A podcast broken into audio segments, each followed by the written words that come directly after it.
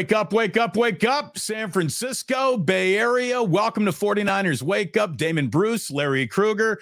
Cheers. Uh, we are in Hanukkah. So I'll say L'chaim. Uh, hopefully, everybody is having a really good morning. And if you're a 49er fan, why wouldn't you be? Larry, that's five in a row. That is now a 10 and 3 record, tied with the Cowboys and Eagles for the best record in the NFC. And guess who would be the one seed if the entire year ended today, which it does not which means we got plenty to talk about. But a whole bunch of chunk plays and a whole bunch of yards put up yesterday by the 49ers in a win over the Seahawks that might have been a little closer on the scoreboard than some imagined. But Larry, the 49ers were in control of that game throughout. Good morning to everybody. Good morning, Damon. Good morning, uh, audience. Lots of people fired up for the show. I was out at Levi's yesterday. Pe- people left and right talking about 49er Wake Up, saying, I love that show that you do with Damon in the mornings on Mondays, it's not just Mondays. It's Mondays, it's Fridays, it's any day after the 49ers play. And who knows, maybe tomorrow or soon, it will be every day. But Wouldn't that be an amazing announcement to make in early 2024? Oh my goodness. By the way, Larry, since we're kind of patting each other on the back with all the compliments we got, I was at the Guardsman Tree Lot.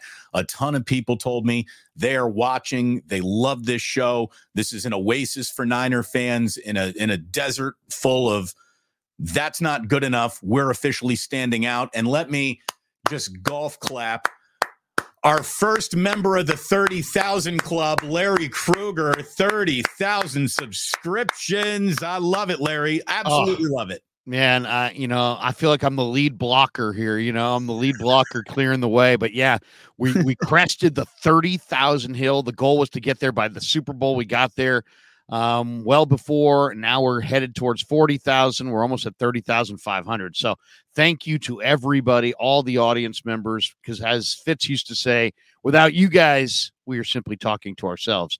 Um, but I just want to say, man, the 49ers this morning, as we're sitting here at 839 on the 11th of December of 2023, the road to the to Vegas and the Super Bowl officially goes through Levi's Stadium, and your 49ers are the Super Bowl favorite.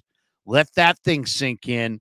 Everybody who's been waiting, in fact, everybody in there, any anybody who's 25 years old or younger who's a Niner fan has never seen what I've seen, what you've seen, what others have seen, which is the Niners on top. Um, it may happen this year. The road to the sixth Lombardi right now goes through Levi Stadium, and your Niners are the favorite, and I can taste it. I can see us sitting there in Vegas, and uh, and it's what happened yesterday was amazing. The Niners get a win. The Cowboys beat the Eagles, um, and it really sets up for the perfect scenario, Damon, because not only did the Niners um, pass the Eagles, the Bears, your your Bears as a kid beat beat the Detroit Lions at Cold Soldier Field. Um, and then because Geno sat out, he's probably going to play next week rested at home in Seattle against the Eagles. And now that game is a gotta have it game for Seattle. So now Seattle's at home against an Eagle team that's reeling with a rested quarterback needing to win. And if the Seahawks can get that done next Sunday, the Niners could not even need to run the table. They could lose on Christmas to Lamar Jackson and the Baltimore Ravens and still be the number one seed in the NFC. So, uh, as long as they ran the table in the other games. So, um, great, and incredible December 10th. And uh, we're happy to be here on December 11th to talk about it. Look, it was uh, it was a convincing win. It was a reaffirming win. It was a handle your business win all at the same time in a very business-like afternoon. There were some gaudy numbers put up all around by this offense. It was a bend don't break defense. When Charvarius Ward went out of the game, Larry, it really opened up a path to, as you and I discussed, you know, DK Metcalf has take over a game ability. He didn't take over the game though. As a matter of fact, he had even less production against backups than he did Charvarius Ward early on in that game. And it was it just showed you that this team is getting better in its secondary. They're playing together as a unit. Um, And and look, Drew Lock might have actually given the 49ers a little bit more to think about than Geno did back on Thanksgiving. Drew Lock played a damn good game for a guy thrown into that situation kind of last minute. Um, you got to tip your cap to the Seahawks. That's a good football team having a weird kind of year, and they're really good at making football games weird. And there was a little weird in this game too. But when it was said and done, you know, just the facts are where we like to begin each and every 49ers wake up, Larry. And the facts are that the 49ers have now swept the season series against the Seahawks in back to back seasons for the very first time in franchise history. As a matter of fact, they've won five consecutive games against the Seahawks, if you want to include the playoff wild card game of last year. And in this current little run, the 49ers have now won five in a row and they have 11 consecutive regular season wins against NFC West opponents, which is the most consecutive division wins by any NFC West team since 2002. So the Niners really have risen to be the cream in the crop of their division. Um, and it's not, look, it's a division that might not be what it was just a, a, couple of years ago, but you saw the Rams give the Baltimore Ravens an awful lot to think about in Baltimore yesterday. That game had to go to overtime. And I think you're right. The Seahawks are going to have a pair of brass knuckles waiting for an Eagles team that I'm not going to say has been exposed, Larry, but the 49ers basically showed the NFL how you can get off on that defense. And that's just finding mismatches in a linebacking crew and in a secondary that doesn't run as fast as a lot of NFL teams do. The Eagles are a little slow. They're a little slow defensively, especially right now. So it is set up to be an incredibly interesting ending of this season for the 49ers, but they've got business coming up. Again, another NFC West opponent, an actual trap game. I didn't think the Seahawks were. The maybe trap game is laying for them, but I also think Larry Shanahan and company have just got it dialed in right now. They're not going to let another team's reputation affect the way they prepare for a football game, and that's coaching. It really is. And that's a team that's playing with an awful lot of confidence. And why wouldn't the 49ers be playing with a ton of confidence right now? It was an incredible uh, all around offensive performance. You know, the, the Niners spread the ball around to their weapons. McCaffrey had a big day. Deebo looks like Deebo, vintage Deebo. Brandon Aiyuk's having his career year. George Kittle had a touchdown in which he was held um, you know, and then Brock Purdy. And then what can you say about Brock Purdy? He threw for a career high 368 yards, another strong performance, cementing his case as the MVP of the NFL. I mean, really very impressive. I totally agree with your assessment, by the way, of Drew Lock. He completed 71% of his passes. He made some amazing throws. Guy's got a really good arm. But just two things that really stu- stood out on offense. One, man, the Niners have once again vintage Deebo Samuel, the same Deebo Damon that we saw uh, two years ago in 2021. He was incredible that year. He had 77 catches, over 1,400 yards. He was an all pro wide receiver. Wasn't great in 2022. Came into camp out of shape um, and didn't play as well. Uh, you know, had an off-season contract dispute and the whole deal. Um, this year, he showed up in camp in incredible shape, and over the past four weeks, 63 yards, 79 yards, 116 yards, 149 yards, uh, and recording six touchdowns over that that same stretch. So he, you're looking at vintage Deebo, and then Brock Purdy did not have a great start um, to the game yesterday. He started three for six for 44 yards and a pick and he didn't look all that comfortable. And then suddenly they're down 10 7, Damon. And Purdy then from that point on completed 76% of his passes for 322 yards and two touchdowns. Impressive movement in the pocket and deep throws to Deebo and Aiyuk. Um, and just the ball placement with Purdy was outstanding all, all game. On offense, Damon, Deebo and Purdy really to me stood out. They did. Trent Williams stood out in this game to me too, and we'll get yeah. to him a little bit later. But to just focus on Brock's afternoon again, 70.4% percent completion percentage. It's his seventh straight game with a completion percentage of 70 or better, which is the longest streak of games by any Niner quarterback since Joe Montana in 1989. He's also just the fourth quarterback in NFL history to register a completion percentage of 70 or higher in seven consecutive games. That's Joe, Drew Brees, and Sam Bradford at the peak of his bonus baby prowess.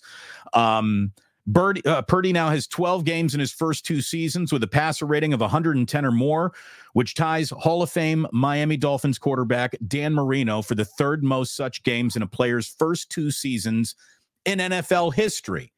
So Purdy is going bonkers out there. And what's really, I think, impressive, I wouldn't even call it a great day for Brock. It was just a day for Brock where he was getting aggressive. He hit a few big, deep throws but it was, you know, when we talk about the great games that he's played this year, I don't even know if I'm going to bring up the Seattle game. He played really well, but it wasn't one of those like, oh my god afternoons it was a it was a day of feast or famine and he spent most of his day feasting on some big chunk plays and so did mccaffrey um but it wasn't one of those like i wasn't as i was watching the game i thought yeah, he's playing well. But it wasn't until the box score opened up where I'm like, oh my God, I didn't realize he was playing that well this afternoon. So when you can almost make it look easy in real time, that's when you enter the conversation of you're a very special player. The special players in this league make it look easy. And it's just really coming easy for Brock. And considering where he is in his career, not even through his second full season, it's incredible, Larry. I mean, he has taken to this league in a way that really, in my lifetime, it's a small handful of guys. And it's rare that they're quarterbacks. You know, you see a corner step into the NFL and just be a badass. You see a running back step into the NFL. Sometimes a wide receiver does it. Um, an offensive or defensive lineman will do it every now and then. But to be a quarterback that looks like a polished, finished product so early in a career beyond, forget about the starting point.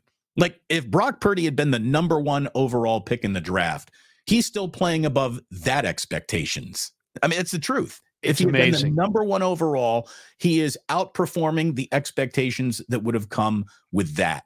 Not only, Larry, do the 49ers have their quarterback, like for sure. Here's your quarterback, folks. You were looking, you were looking, you were looking, you were turning the page. No matter what page you landed on, you'll always look for another page. You can stop looking for the next chapter. This is your quarterback. He's right here. And he's not just like a good middle of the pack, acceptable on game day, Jimmy Garoppolo, we can win with him, you know, type of quarterback.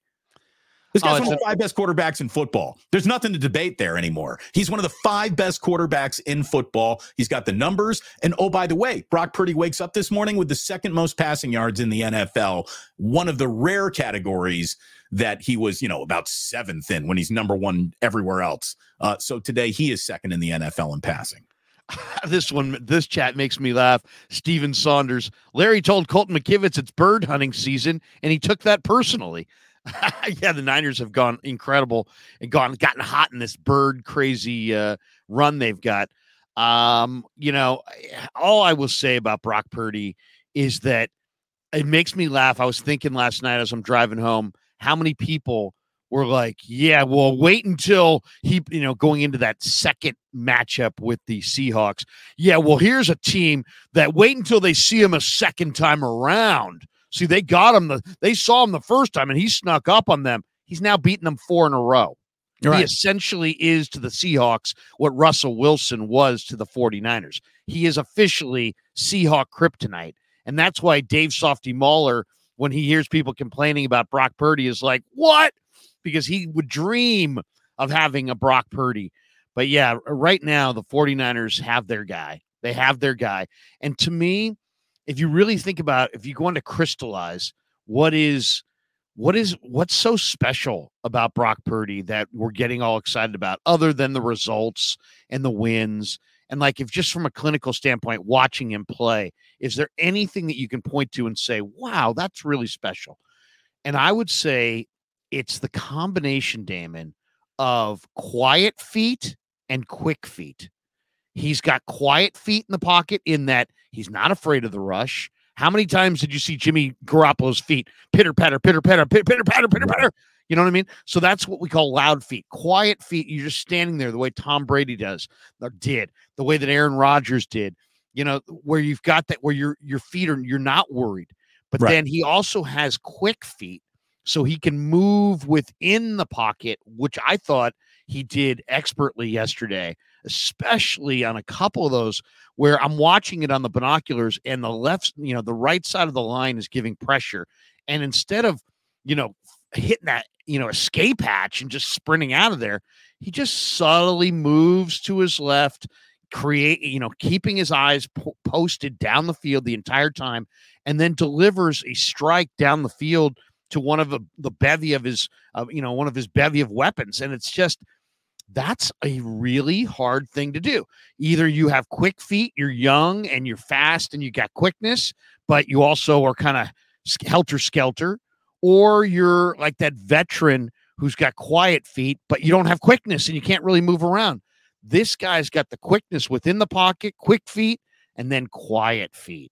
Yeah. And I just think right now it's you're I'm watching it and I'm like, is this for real? Like I thought this guy was pretty good, and I said it, but I didn't see the quite the upside that we're seeing right now. And I'm just sitting there going, you got to be kidding me. And then you go in the locker room after the game, Damon, and you talk to his teammates, and they're not shocked. They're not surprised. Damon, it's gotten to a point where they expect it. They Yeah. expect this kid to play this way every week. Well, I've already said we're almost in Brock Purdy 2.0 because now he's playing with a level of expectations attached to him. And he's been doing that since the bye week. And he's more than delivered in almost every single game where it was asked, All right, can he step up to meet this moment? He's more than met just about every moment that's been in front of him. I mean, even during the three game losing streak, there's an argument to be made that he did not play that poorly in those games. But I don't even want to go back that far. We're talking about what just happened Sunday against Seattle. You talk about footwork, and you're right. He has shown up in this league with a veteran's level of footwork and just fundamental footwork. Uh, his coaches, uh, going back to his high school coaches, his Iowa State coaches, Brian Griese. I don't know who deserves all the credit, but they built this guy from the ground up. They really did. He's got great footwork. I'm going to go to the other side of the player's body, though, Larry. I'm going to say it's his eyes. This guy's eyes are always downfield. You're gonna pull. Uh, You know, he, uh, Aaron's got beautiful eyes. I, I told Chris Webber, you, you've got beautiful eyes. that's my Ralph. Have you ever made eye contact with Cal Ripken Jr.? Don't do it. Don't do it. You'll They're question, exorcist blue. you'll question yourself. Don't do it. uh, but no, his eyes, they're always downfield. They're never on the pressure. They're never on the play that's in front of them. They're always on his progressions and his targets.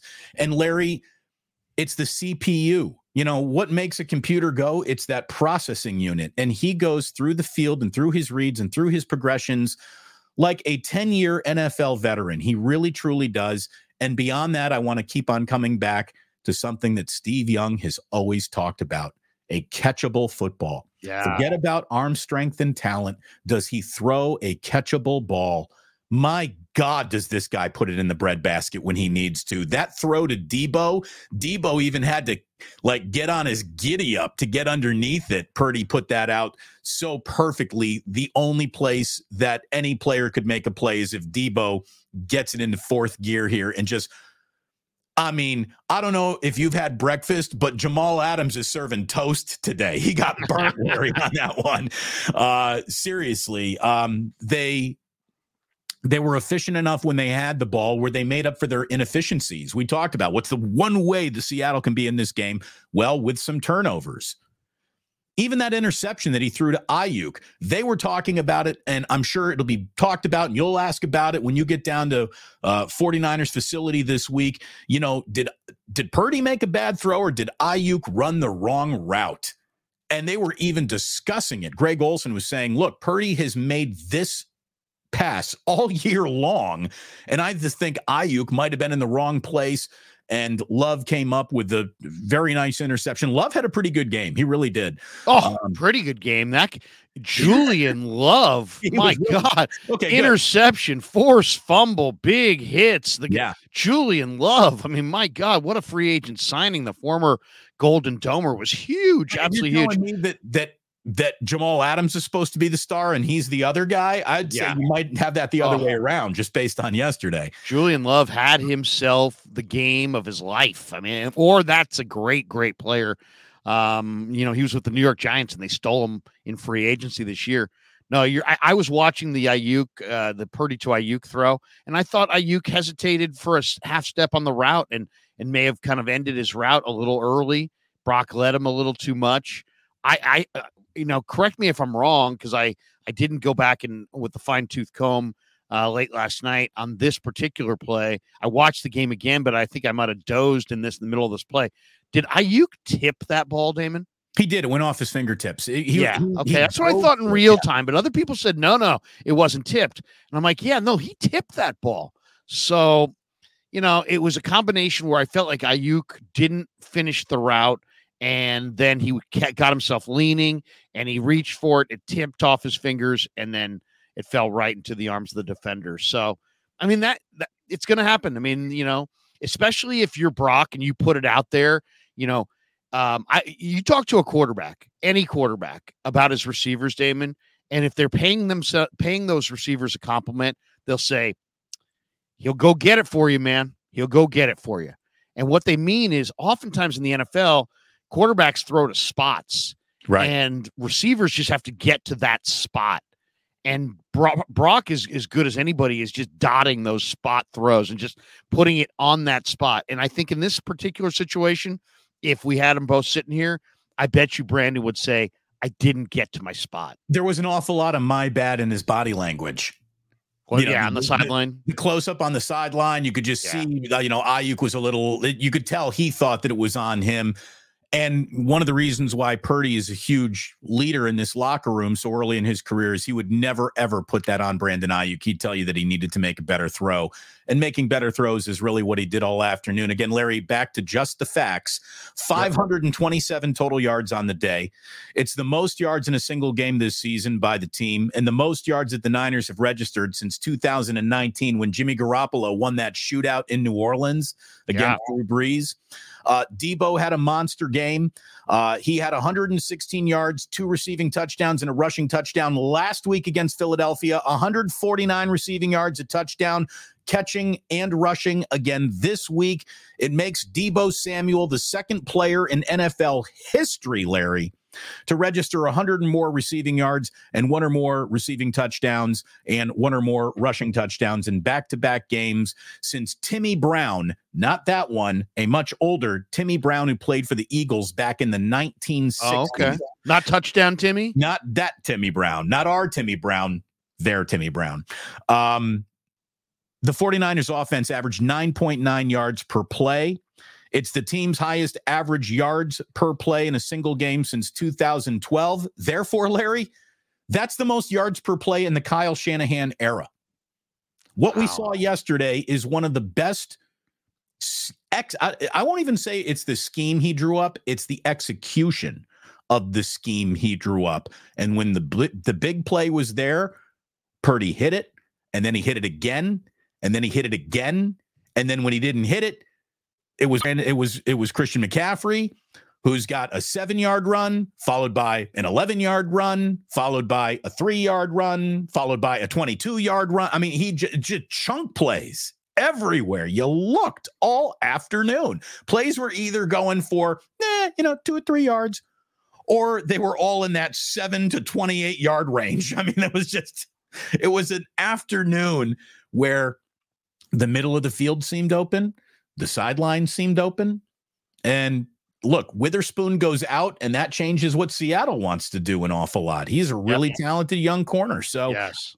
you saw the 49ers take advantage of the situation that an injury gave them, while Seattle was unable to take advantage of that injury to the point of scoring like they wanted to. But again, Drew Lock was impressive. And I thought that both um, Zach Charbonnet and Kenneth Walker got forgotten in that game. Like Pete Carroll just decided rushing on first and second down has become predictable. So he stopped kind of doing it. And that's when I think the Seahawks really lost in this game. There was a point early on, Larry, where they had a fourth and two.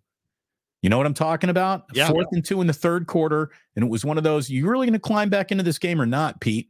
And Pete punted. And that's when I thought the Seahawks blinked for the first time all day. That's when that's when they blinked for the very first time. And again, I guess you're gonna try to get as long of a field to defend as you can when a team's going 9.9 yards per play on you. How, I mean, I, I was thinking the exact same thing. And they came out. Was that the one where they called where they came out like they were gonna run the play and then called the timeout and punted? Yes, yeah, they gave I they gave a whole Yeah. bunch of eye candy looking for a, a jump snap, and it didn't happen. and Fred Warner just talked so much trash to them. You could see it. It was like, you know, why don't you go for it? He's like leaning across the line of scrimmage. I don't know exactly what he said there. I'll, I'll tell you what was extra impressive about this win. The Seahawks came in rested and motivated and hungry. And it was personal because the Niners were just two weeks ago in their place on national TV. Where they might have slapping them the around. Niners. They out hit the Niners yesterday. They were throwing some lumber around Levi Stadium. thi- what? And I was talking to, I think it was Aaron Banks in the locker room. I'm like, man, how hard is it to beat a team twice in three weeks? And he's like, yeah, it's hard because you know they've got that resolve, they got the taste of the loss in their mouth, but I mean, also they had the rest advantage. And you know, I asked Banks, I said, "What is the rest advantage real? Or is it contrived? Is it a media uh, talking point, or is it real? And he's like, "No, man, it's real. I mean, it's like when when you had that extra rest, three extra days, especially now it's December and they've been playing since July and their bodies are so sore. That extra three days, he's like, man, it's hard to get out of the rack some Mondays. And so think about three extra days of preparation. It's not just mental preparation and mental detail, but it's physical re- rest and rehab. Um, and he and they and Seattle, Damon, at the beginning of this game looked fresher. They looked quicker. They looked they looked spry. They looked really good. Um, and still, the 49ers were able to overcome that rest disadvantage, the motivational disadvantage, not having their defensive captain in Arik Armstead, um, who's, you know, a huge factor in what they do defensively. Let's credit Javon Kinlaw, by the way. Big JK stepped up with a huge effort. His motor was churning. He made plays. Uh, he made plays against the run. He was hustling. He had, I think, he had another half sack or a sack. Um, He did you know, a half a sack, and he he played a really good game. He was collapsing played pockets well. all day. He wasn't Yeah. just occupying blocks; he was collapsing pockets on Drew Lock, and that's what made Lock uncomfortable. Now, it wasn't the big sack total that they had the first time they played. They had six the first time they played Seattle. right? Drew Lock again gets credit for having a pretty goddamn good afternoon when it's all said and done. I thought it was maybe, and I don't know if this is Steve Wilks' credit or Chris Kocurek's credit. Maybe you can dig into the way that they decided to use Nick Bosa because it was the most versatile Nick Bosa I think we've seen all year, Larry. He was standing up over the center. He was playing stand up nose tackle in some of these plays. He was uh They got not only- creative on D. They got Yeah, creative on I that mean, front. he they really did. They they they used Bosa to make up for the Arik Armstead absence, and I thought that uh, Clelin Ferrell also responded well to an Oh, Clee opportunity was big. Clee was big. Yeah, he had a sack and gave the uh, Arik Armstead "yummy yummy in my tummy" celebration. So, uh, you know, you got guys playing hard for their their their brother who couldn't go that day, and look, there's just a a feeling of team. And then you saw the scrum at the end of the game, right? Yeah, everybody got their squabbles, and DK Metcalf and and and Fred Warner got involved, and then Lenore comes right in and serves up a two piece. Ah, I didn't think it's like, hey man, we can't beat him. Let's fight him. Yeah, You know that that was the Seattle thought right there. Oh, wait a second, and I, I kept yelling from uh, from you know from the press box to Greenlaw, go down, just go down. You know, you could just go down, Dude, everyone in San Francisco was basically go go down, just go down. You've made the play. Go down, go down. Uh, did you notice the the the new NASCAR front? They went with no Arik Armstead, with Hargrave banged up with the uh, hammy. Well, actually, before even Hargrave went down with the hammy, um, Kocurek went to his all four, you know, three D end alignment. Yeah, And I asked Chase Young about it. I said, Chase, when you guys were, you know, in at Columbus, did you and you and Nick ever rush off the same side at the same time? And he's like, No, man, we we didn't get that much run down there because he had the core injury. Uh, the year that we were together. Right. He's like, but but um, I I said to him, I'm like, man, that three D end. Let's get all of our pass rushers on the field alignment, which had Randy Gregory and Bosa on the edges, Chase Young and Hargrave inside. The Niners essentially took their four best pass rushers and put them on one line. And Chase was like, we either got home or almost got home almost every time we went to that alignment. Hey, Welcome home to 49ers Wake Up. If you're new here, if the algorithm brought you to us today, fantastic. If it's radio memories that brought you to us today, that's fantastic.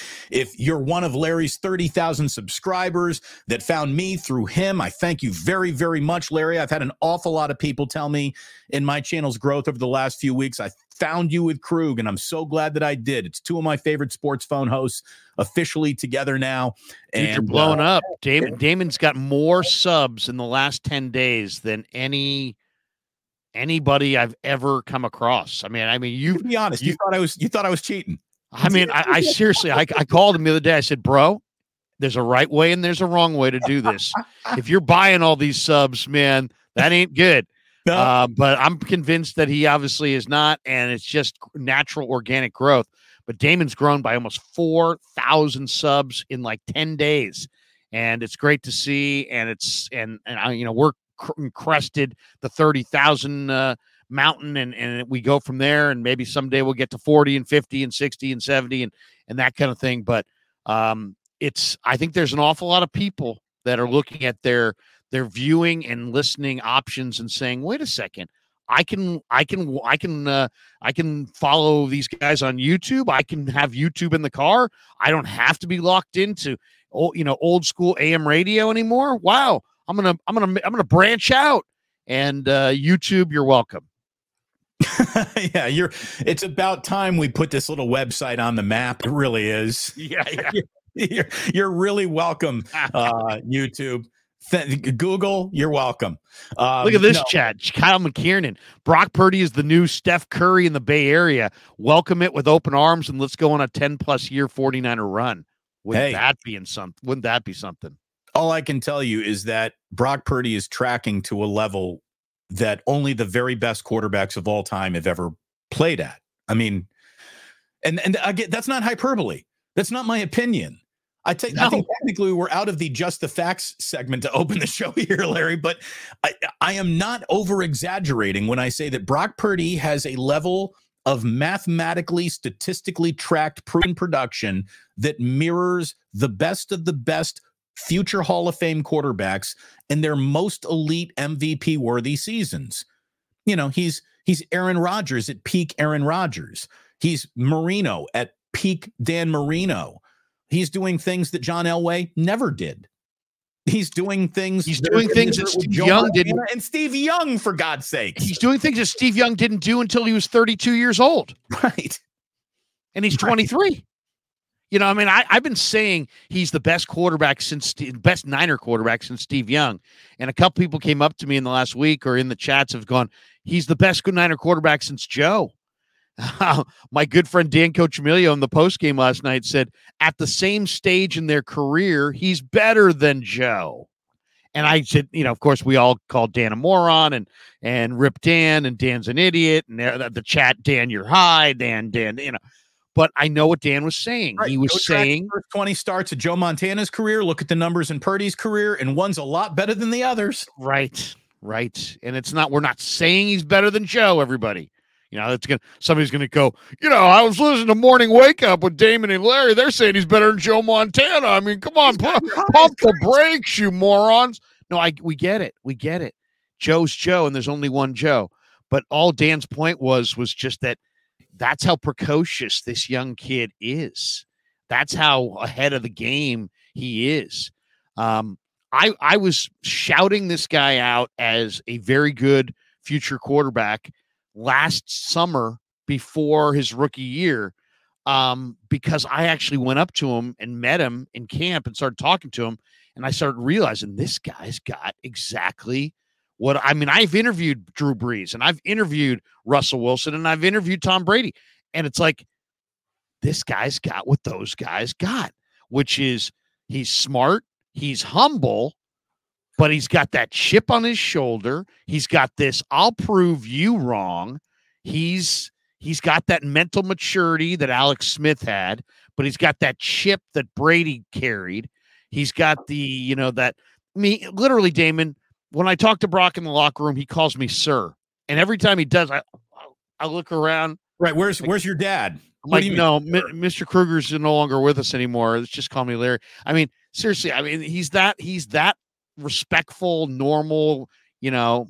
And then, of course, you know, I'm 53 now, so he probably I am one of his elders, and he's he's respectful of his elders. But I mean, come on, um, the guy is hard to believe. It's too good to be true. They found this guy, and then all all what's that? I didn't know you were. I thought you were. I, I honestly thought you were like 51. You you No, don't look a day I- over I got 52 and a half. You really don't. kidding me? Are you kidding me? no, but but uh, but you know, I'm, hey, I'll be putting on your 54 January 12th. If everybody wants to send me a gift, uh, feel free. Uh, you know, you know, don't. I'll accept gifts from everybody. When's Uh, when's when is it? Is January the 12th. So like almost not- 54. I'm 1970 January 12th, 1970. It's my When's the. Super Bowl? It's, it's probably a week before that. I think it's the 8th or 7th. All something like I that. was about to say, you, is your birthday on the Super Bowl? Because Oh my! Well, they keep pushing the Super Bowl back, so who knows? Maybe it is this year. the Super Bowl is going to be played in March at some point. Know, yeah. Welcome to Super Bowl Sunday, and make sure you buy your fireworks, everybody. Happy spring, Uh, everyone! Welcome to the Super Bowl. Yeah. It's like the NBA Finals are, you know, we're going to be August 10th. Um, but yeah, no, it's like it's it's amazing what the Niners have fallen into, and I know there are an awful lot of there were an awful lot of people that were just like, you know, Trey never got his chance, and I and I totally understood that. But when the when you fall when you stumble on this kind of a player, and you you you realize, you know, hey, it's not just this isn't just a, you know, a, a one shot wonder or hey he's got a good start but wait until the league adjusts and, and you realize everything about this kid is real and there's not going to be a, an adjustment. He's just going to get better. Um, and, and all the people that in the offseason this year are like well he can't get any better. Why? Because you because you're rooting for the other guy and you don't want him to get better what Right. 22 year old quarterback doesn't get better you know it's like uh, yeah he's going to get better and where he is right now guess what folks he's going to get even better. So I mean, what does that look like? What does Yeah. the actual five-year NFL veteran Brock Purdy look like? I can't wait to see what that looks like. I'm trying to stay in the moment. I want to enjoy the moment. I don't want to do any projection broadcasting this morning or talking about, you know, someone someone last night was like uh you know, the Dallas Cowboys or uh, Dak Prescott won the MVP last night. I'm like, well, actually, no one won the MVP last night. They're not giving that away yet. So, like, let's let's be in the moment a little bit more than trying to just project where it could all go. What they got coming up is a game against the Arizona Cardinals, and that is a Yeah. handle your business set up designed to be a trap game if there ever was one for a team that's got great aspirations. And it's up to Kyle to sell this team on the fact to stay focused. And I don't think he's going to have to sell it hard. I mean, good teams run and police themselves. They really do throughout history. Um, and, and, it, and your leadership comes from your best players. And Yeah. how do your are they workmanlike? I talked to Charlie Woerner. You can check that interview out on YouTube. I'm on the Krueg Show page, and I said, Charlie, you know, um, another catch for Woerner. He's done Yeah, another catch. A He's few some- weeks where, where, where Kyle's thinking like, I got to get him a ball. I got to get him a ball. And I asked him, I, you know, about the focus and you know, looking too far ahead and that kind of thing. And he's like, he's like, look around. He looks around the room. He's like, guys are just putting their helmets on. Guys are just putting their pads on. We're going out to practice. We're just taking it day by day. We're gonna, we're we're simpling. And Fred Warner told me three weeks ago in an interview. He said, he goes, you know, we're not, we're not thinking, you know, three weeks ahead. We're not thinking one game ahead. We're staying in the present, play by play, next play, next play, next play, next play. And eventually we'll get there. But we're not looking down the road. We're not planning ahead. We're not reading our press clippings and we're not we're not going to put the cart before the horse. I mean, you know what's great about this Niner team is they've learned in this season a very valuable lesson. The world was kissing their ass. They were on top of the world. They smoked the Cowboys in a big national TV game and they lost 3 in a row. And all of a sudden they went from man, we may not lose, we may run the table to we may not make the playoffs. What's going to happen here? Are we ever going to win again? And that was a valuable lesson, a valuable lesson. And there's been a focus since the bye week, Damon, that um, is really, really impressive. You know, it's a fo- it's the focus of let's just take it one at a time. And this week it's the it's the Seahawks, and next week it's the Cardinals. We'll get to the Ravens when we get to them. We'll get to the playoffs when we get to it. And they're not looking too far down that road. And I think that's the healthy approach. I think it is too. And look, we also will tell you right now, nothing about that game was perfect.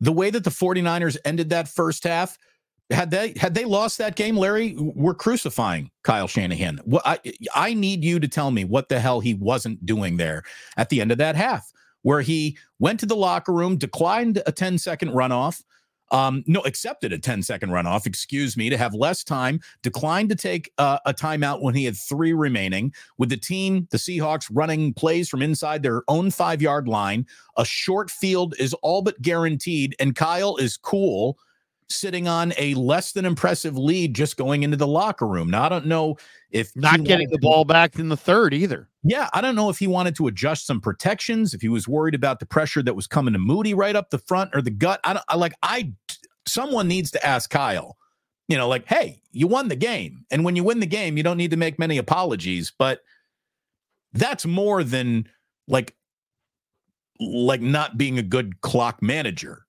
He absolutely abdicated a possession. He, he took his foot off the gas pedal there. I don't want a possession at the end of a half, which is an odd choice for any coach to make, especially on a day where you're hitting chunk plays and things are working. Like I didn't get that at all. That's there are two things I didn't like in the game. Number one, the end of the half, which did not haunt the Niners at all.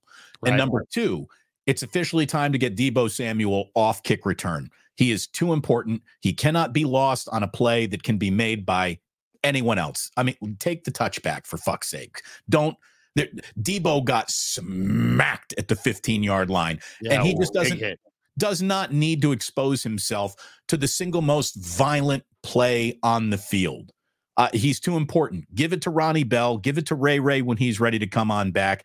Give it to Jordan Mason. Get, Ray Ray Ray may Ray Ray may not be coming back. Oh, right? Ray Ray was put on the IR. Okay. Well, so there's a chance that Ray Ray's done. Um, and well, and Ronnie Bell makes me nervous. I got, I got to be completely nervous too. He got, by the way, he slipped on that uh, Mitch Wishnowsky. I told you there was a fake punt coming. And there's another thing I need you to find out for me this week, Larry. Did did Mitch Wishnowsky call the code red himself based on that alignment, or was that a actual practiced punt fake? And if it was, that's one of the greatest. Everyone on this team is selling the fake punt fakes of all time. He looked like he even caught the Niners off guard. That's how well designed of a fake that was. If that was called in from the sideline, I don't know if the uh, I don't know if he just went full on code red himself. I, I, I you got to find out for me. Kyle Shanahan has been the Niners head coach since 2017. He has never called a, a fake. fake punt. No, ever. And he didn't call the one last night either, according to Kyle. I think it was a Schneider call, the veteran special teams coach. And by the way, if they ever look for that, they if they uh, you know they don't have Ray Ray and they they don't activate Danny Gray and they're looking for that guy who can run off the coverage, maybe it's Wishnowsky. Put him out there. I mean, he Wishnowsky was cooking, man. I mean, it wasn't just a first down that he was running for. That guy, that guy's got big speed. And it's funny. I asked him last week. I was asking him a question about the game, and he's like, you know, I don't know anything about football. I'm like, you're a football player. He's like, yeah, but you know, honestly, I don't know anything about football. Uh, he just does what he does, but he's a, he's a true specialist. But yeah, no, I mean the speed on that was incredible, and then you know, know the, the offsetting football. That's by the way, that's the most refreshing honest player quote yeah. maybe of the NFL season right there. Like the only time I run that fast is when the pierogies are ready. Like I mean the that's the only way that could have been better. I'm um, thinking about taking that quote and putting it as part of my intro. I don't know anything about football. Uh, you know, it would just be a great intro to the show. But so, yeah, I, again, I, I didn't like the that was incredible. I mean, it was it was. I mean, sitting there and I was pounding the table. I'm like, damn, the offsetting penalties and offsetting, you know, obviously it just means they're going to play the down over. And I'm like, try it again. Try it again. No, and then of course they're not going to try it again. The element of surprise is is gone there. But that was that was great to see. It was great to see, and it was also one of those things where, you know, you put that on film Now every single team has to take time to Absolutely. they could run a fake. They've done it, guys. They they could run a fake and more more make your opponent use more of their time. Well, and it, it also it also just tells everyone you can't line up like that because Mitch is hunting his next big career play since that one unfortunately got wiped out. Uh, Ronnie Bell looked like he slipped. By the way, I mean it's still a it's still a chop block, but he slipped more than he erred in in the in the mistake that was the penalty. Um, I want to read. Uh, I got over 500 people in the room here, Larry. What do you got? 1591. That's what I'm talking about, baby. So together we have 2,000 live viewers watching this show right now. 88 Esquire says the viewers here are all being treated to the most substantial, fact driven, and entertaining post game sports show originating in the San Francisco Bay Area or on any media platform. Kudos to Damon and Larry. 88 Esquire, thank you very, very much. That is the goal of what we're doing here. We ask everyone, especially if you are new to the room, hit like, hit subscribe, whether you be in Larry's room or in my room, it doesn't matter. We're sharing it all together and hit like and subscribe. This thing is officially growing. And again, when football season is over, maybe this is the new morning show that the Bay Area officially needs. Who knows? I've never been much of a morning guy, Larry, but these damn kids got me up like the rooster. Oh, you kid? My wife would love it. I'm a nighttime guy. She's a morning person, and it's like if I became a morning person, she'd be like, "It's a dream world." I don't That's know. what she needs. I don't know. Man, That's it. It's- No, all right. Well, you know, I look at it this way. If it'll I'm be a rough. I'm a rough career- watch in the morning, man. Oh, you're not easy on the night when the you know easy on the eye when the sun goes down either, there, sweetheart.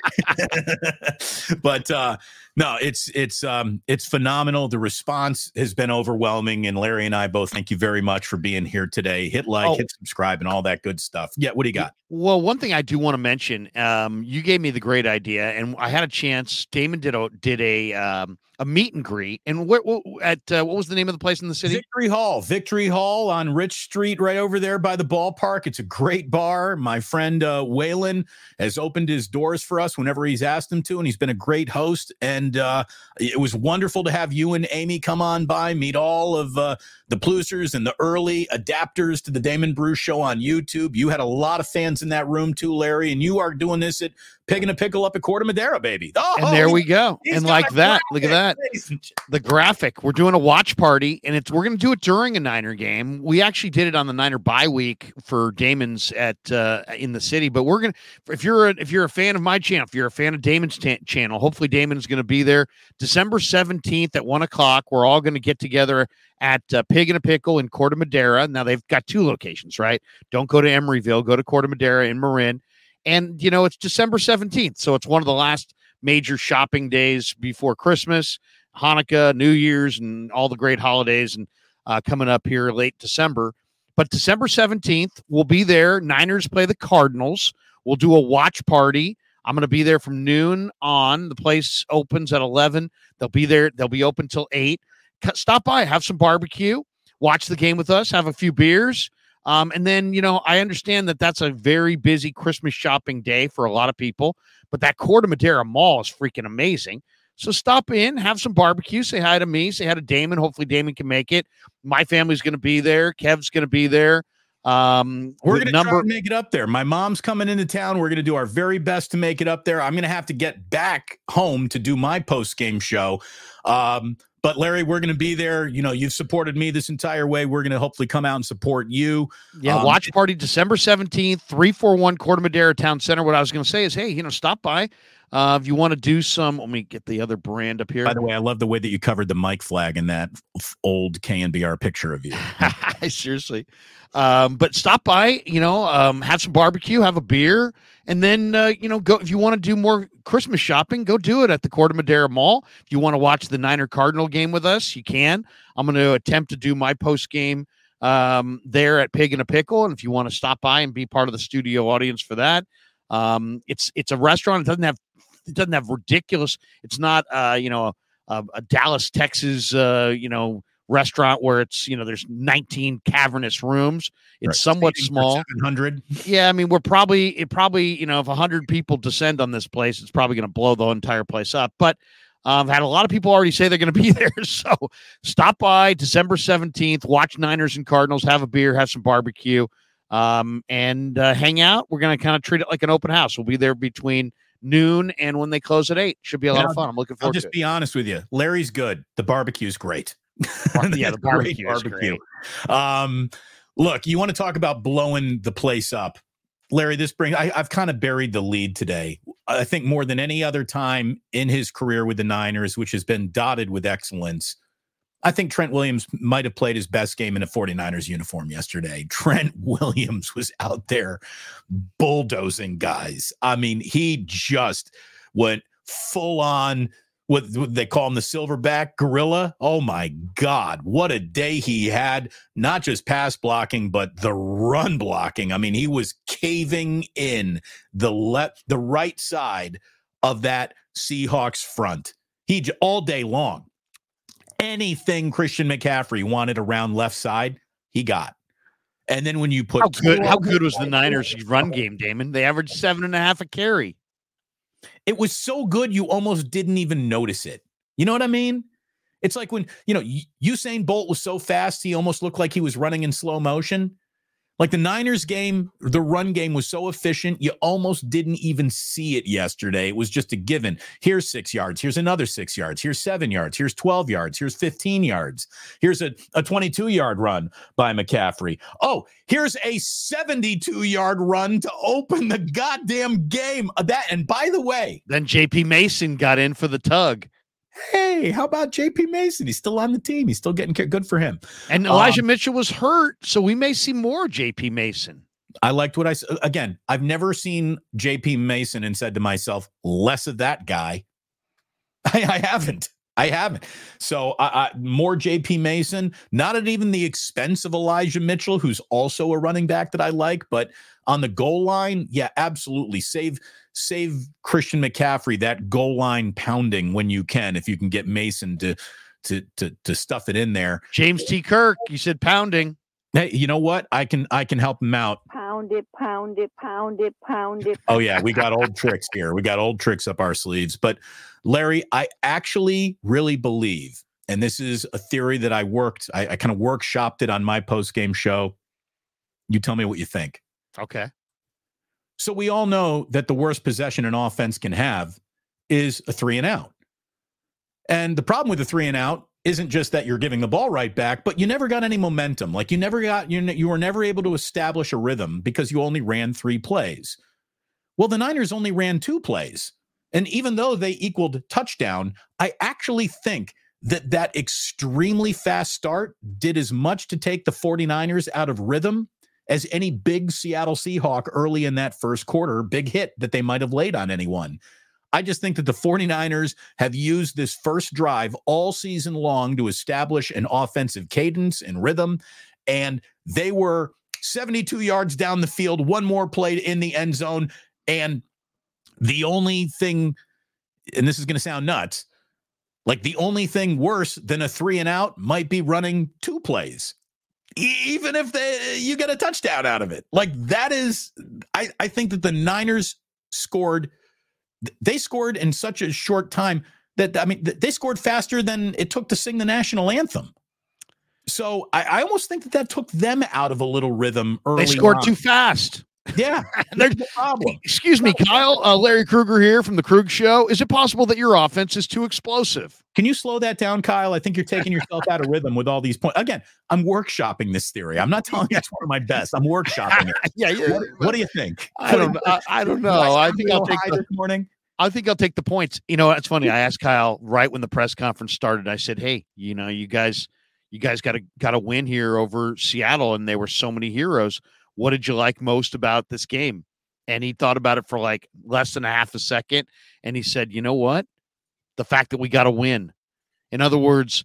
They're just singularly focused. It was it, you know, the fact of the matter is they they knew Seattle was more rested. They knew Seattle was pissed off from getting routed up there. They knew that uh, it was going to be really tough to vanquish a proud opponent like Seattle twice in what 15 days or whatever it is. Um, and and they they would take this win any way it came. But it really was a great top to bottom team victory you know, the offense played great, the defense played great, the special teams had big plays.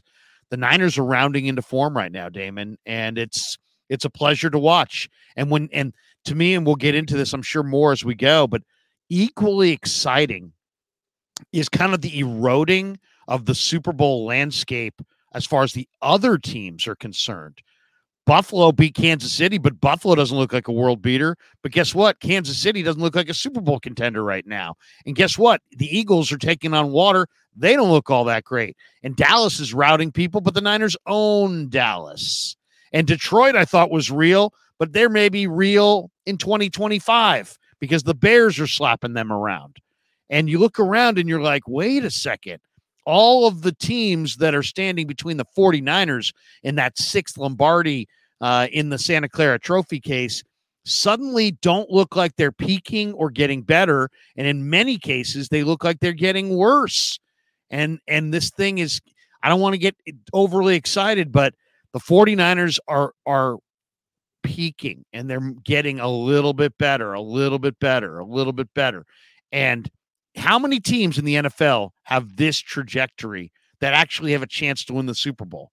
Does Balt- Baltimore was life and death to beat the Rams at home yesterday? They're supposedly awesome. Who's the best team in the AFC? Baltimore, Kansas City, who lost and have no receivers. Is it Miami? Maybe it's Miami. We may be headed towards a Niners, Dolphins, Vegas showdown for the ages between the teacher and the pupil, between McDaniel and all that speed and Tyreek Hill and, you know, Shanahan and Purdy and all these weapons. But it's it's starting to we're seeing a thinning of the herd at the top in the NFL right now. And I'm excited about the Niners, but I'm also excited about the potential uh, when you look at the landscape of the rest of the league. Yeah, it was. Look, it was a rough weekend for Bay Area sports when you looked at the Warriors dumping one on the road by a point, and then Shohei Ohtani taking 700 million over 10 to join the Dodgers. And so it was, it, it, felt like there were two body blows on the Bay Area's fighter this weekend. And then the 49ers reminded you that you still got a potential heavyweight right here and they just handled their business and and made everyone feel a lot better. Thank God that they didn't join the uh, the parade of depression that is right now the Warriors and the Giants. But look, there were there wait, was, the, wait, the Giants didn't get Ohtani? Can you believe it, Larry? I'm shocked. I'm absolutely shocked. It is a shocker. It really yeah. is. Um, I told you 700 million was the magic number. Seven hundred million dollars. They were saying he was getting forty four a year. He got seventy, and a they, lot of it's uh, deferred. So the Dodgers are going to be able to keep building. And you know, we oh gotta, my god, I, I, I, no, this is not this is not Giants wake up. No, we don't want to lose the audience. Alarm exactly. We got but, two thousand people watching this show. The last thing we want to do is start talking Giants right. baseball. By the way, here's our market. Giants report. baseball can clear a room better than any, anybody that you know. uh, uh, our, our market report brought to us by Kevin Krueger. 49ers wake up between your channel and my channel right now, Larry, has 2,000 people watching us right now in our respective rooms. 95.7 the game is at 970. KNBR is at 460. So once again, we have more viewers watching us than both established sports talk stations in San Francisco have combined. So great hires and fires on their part, don't you think? um, let's talk about a guy who we have bagged on probably more than any other Niner this year. And he stepped into a situation, was thrown into it because of a Charvarius Ward injury. And the shuffling means Lenoir's coming off the slot and he's going to the corner now to play opposite of Ambry Thomas. And guess who yesterday's second leading tackler was? Isaiah Oliver. We've bagged on Isaiah Oliver. He has played his way into the depth chart, not to the top of it, but he really responded yesterday, and I think we got to give him a you know a little little golf clap on that one. And I'll tell you, Greg Olsen, He's a great dude, by the way. Isaiah Oliver is a tremendous guy. He really well, is. He, he he played very well when the needle fell on him. And talking about needles falling on guys, dude, Ji'Ayir Brown can play, Larry, straight up. Like, I'm not worried about Talanoa Hufanga's injury being the reason why this defense is going to perform or function differently. He's a hitter. He can play. He's got good hands. He's got good eyes. He's got good angles. I really like Ji'Ayir Brown. Oh, great kid. Great kid. Um, he's the New Jersey steals leader in basketball. Think about that. Ooh, so he's got man. he's got great anticipation. He's got great hands. He's got great two or three step quickness. He's making plays. And I, I asked Shanahan this question. I haven't tweeted it out yet. I will later this morning. And I talked to Ji'Ayir in the locker room yesterday. I asked Shanahan, I'm like, it was, I said, man, I love what I'm seeing with uh, Ji'Ayir Brown on the front end, on the back end, against the run, against the pass. Um, what I I go, he's making plays all over the field, Kyle. What are you seeing? And he's like, I'm seeing the same thing. Um, he's like, he had an interception yesterday. He easily could have had two. He makes big starching hits that, you know, he's a thumper.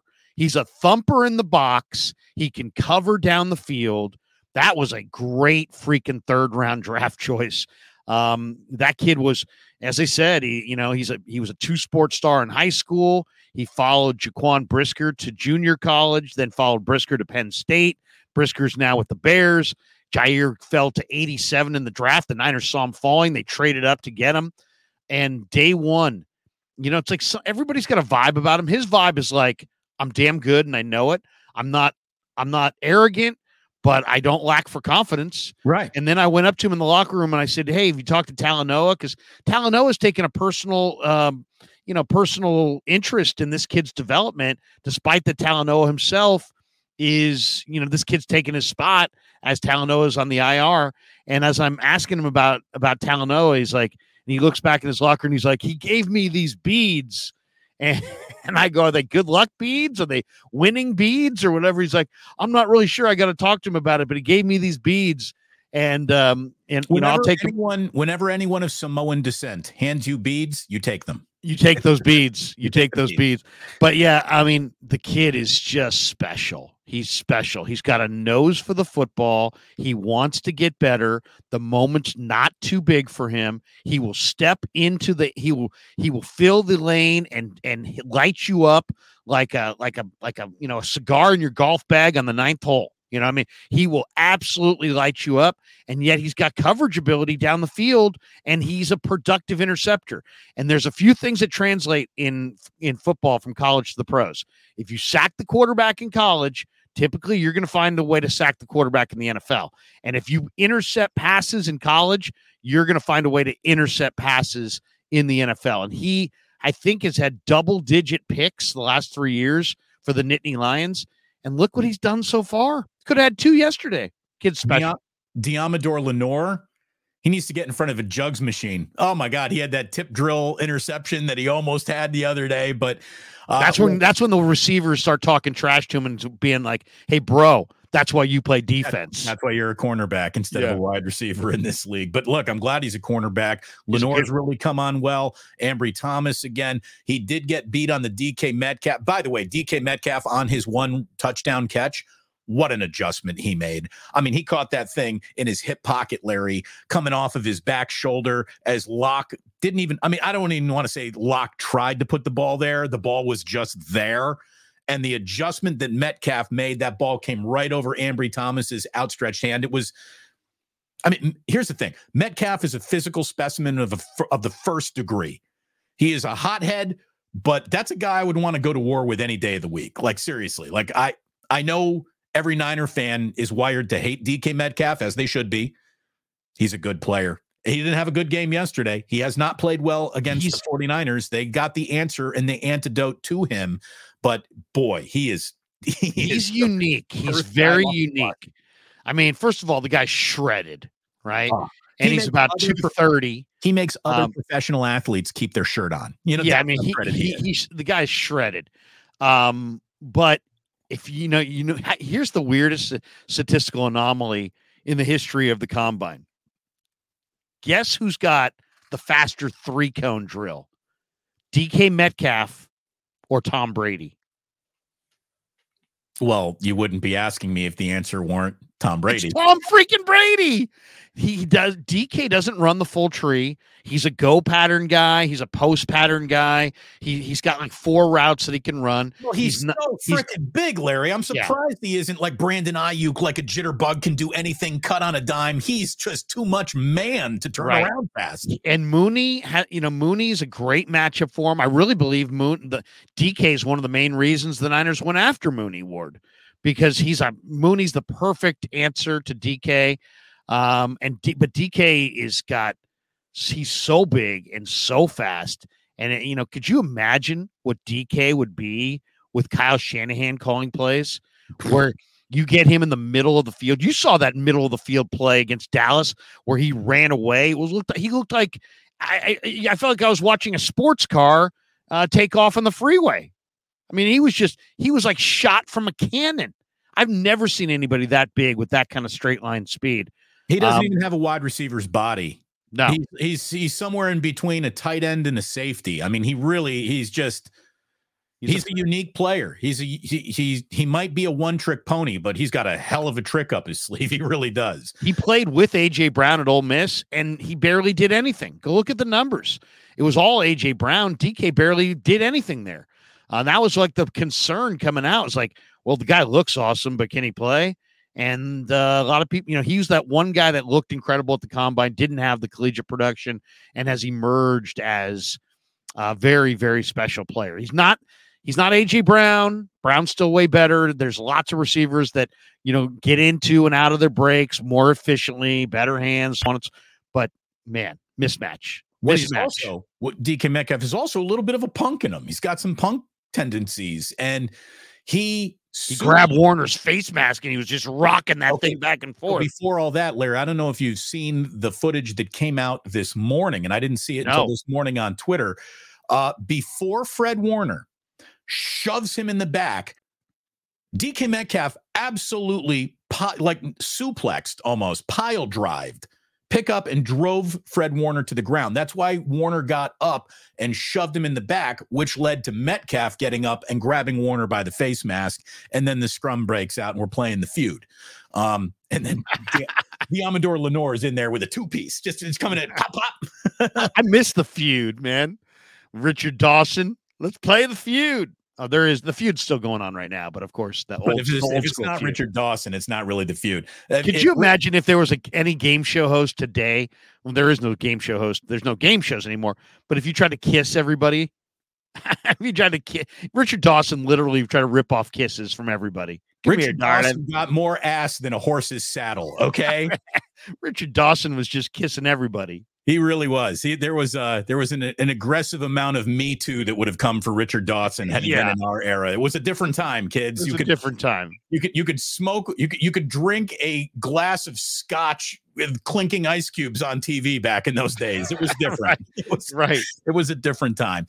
Um, but look, it was uh, a hell of a game for the 49ers. Welcome to 49ers Wake Up. It's wonderful to have you here. Damon Bruce and Larry Krueger with you. I know that, Larry, you've already got 21 super chats are already starred. So Yeah, you want we'll to? Should we go through it? Them. Well, yeah, let's get into them. But I want to bring up what I thought was an easy to forget about, but maybe the most important play of the day, the biggest momentum shifter, where the game really went from, hey, Seattle's maybe hanging around to, all right, the Niners are in control. Okay. I thought the biggest play of the day, the most momentum shifting play of the day is when the Niners get the ball back with 558 remaining in the third third quarter. Okay. And the very first play was Purdy to Aiyuk for 45 yards, which just put the Seahawks back on their heels. You get Christian McCaffrey then into the red zone. He goes around Trent Williams two plays later. And then a play after that, Deebo's getting a little shovel pass.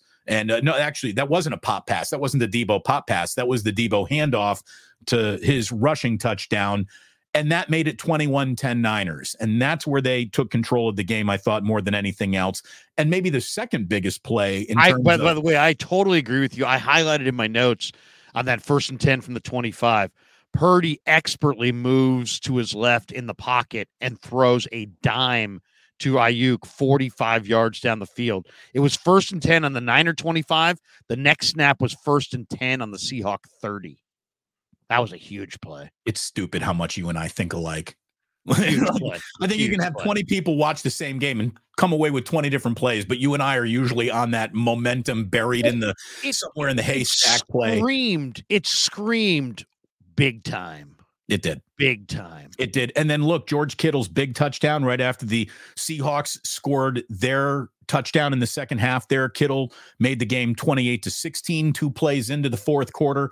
A, a really nice screen set up by the Seahawks, too. It's like they faked screens in both directions and went in the middle. Um, nice play. Nice play, Seattle. Drew Lock ran that one well. Uh, did it to the backup tight end.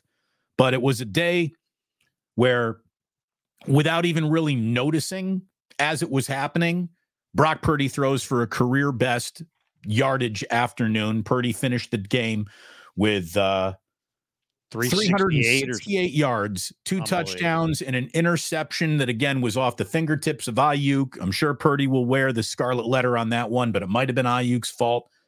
It was just a, a day of chunk plays and efficiency from a team that has a coach who can really dial them up. When you're getting 9.9 yards per play, that's the most amount of yards averaged in a single game in the Kyle Shanahan era. So it's it's hard to say that you know Kyle really botched the end of that second half or the end of the first half, which he did. I don't I don't care what he says. I don't care what his excuse is. That is not how you play that half. Um, eh, that that is that is uh, the, the, an He took his foot off the gas pedal. I'd like to know why. Um, Yeah. Maybe he felt like Seattle couldn't score with them. Maybe he was got distracted. Maybe he, you know, maybe it was a, a colossal error of field judgment. Who doesn't want a short field with three timeouts? Yeah. I, I don't No, understand. I know. No, I know. I mean, where did we see that before? If you said, where did we see I- Kyle take off the foot off the gas pedal? Where Does would it rhyme where- with the Super Bowl against the Kansas City Chiefs? Does it rhyme with that? Yeah, yeah. But see, that team, that Chief team, was could had the ability to explode offensively. Right. The that Seattle team.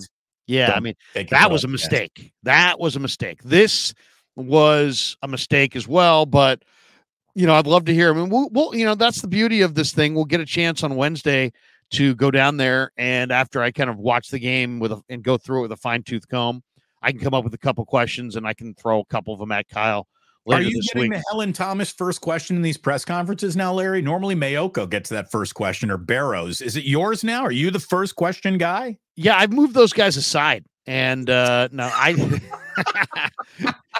um, yeah, no. Larry Krueger from YouTube. Shut up.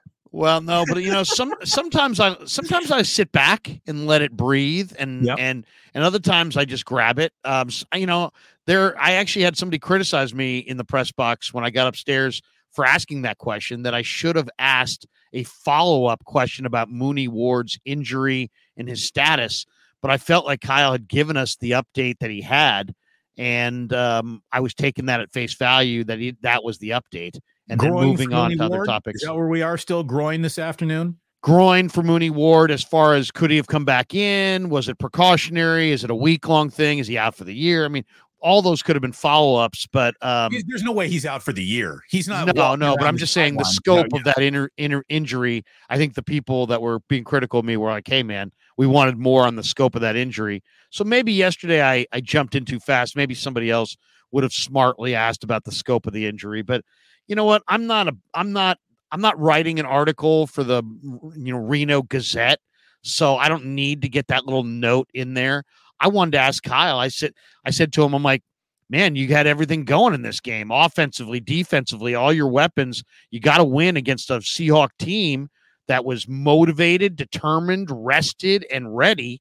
What did what impressed you most about the win? I wanted to see what direction he would take it. And he's like, started off by just saying, Hey, man, we got the win. You know, we just got the win. That's what we were here for. So um, I, I thought I was looking to see what direction he would take it to see what was on the top of his brain.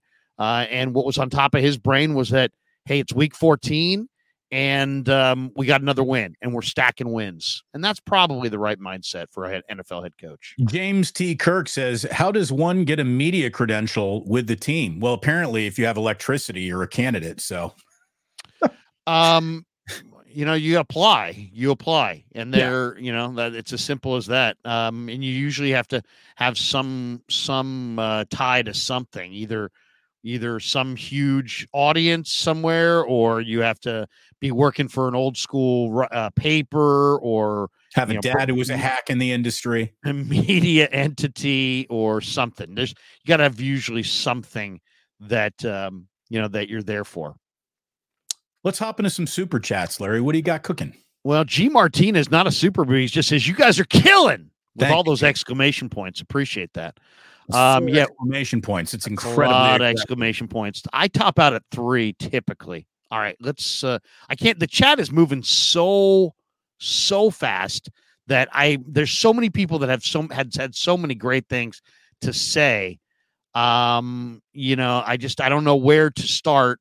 Uh, so let me just go right to the supers here. Uh, that one makes me laugh from Gregus. All right, here we go.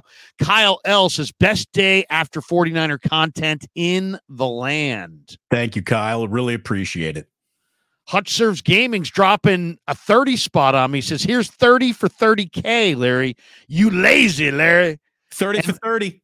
If you're in the chat and you see people calling me lazy, lazy, lazy, my mentor, my good friend, the late Bill Urbanik, who I scouted with and worked for in the Canadian Football League, former Raider D line coach, former Bengal D line coach, former pro personnel director with the Arizona Cardinals, a guy who meant more to my football career than almost anybody. Uh, I lost him this year and I loved him like a second father. And he used to say, Boy, you're, I love you, Larry, but you're fucking lazy. and, and he would say it. He would say it in front of the team.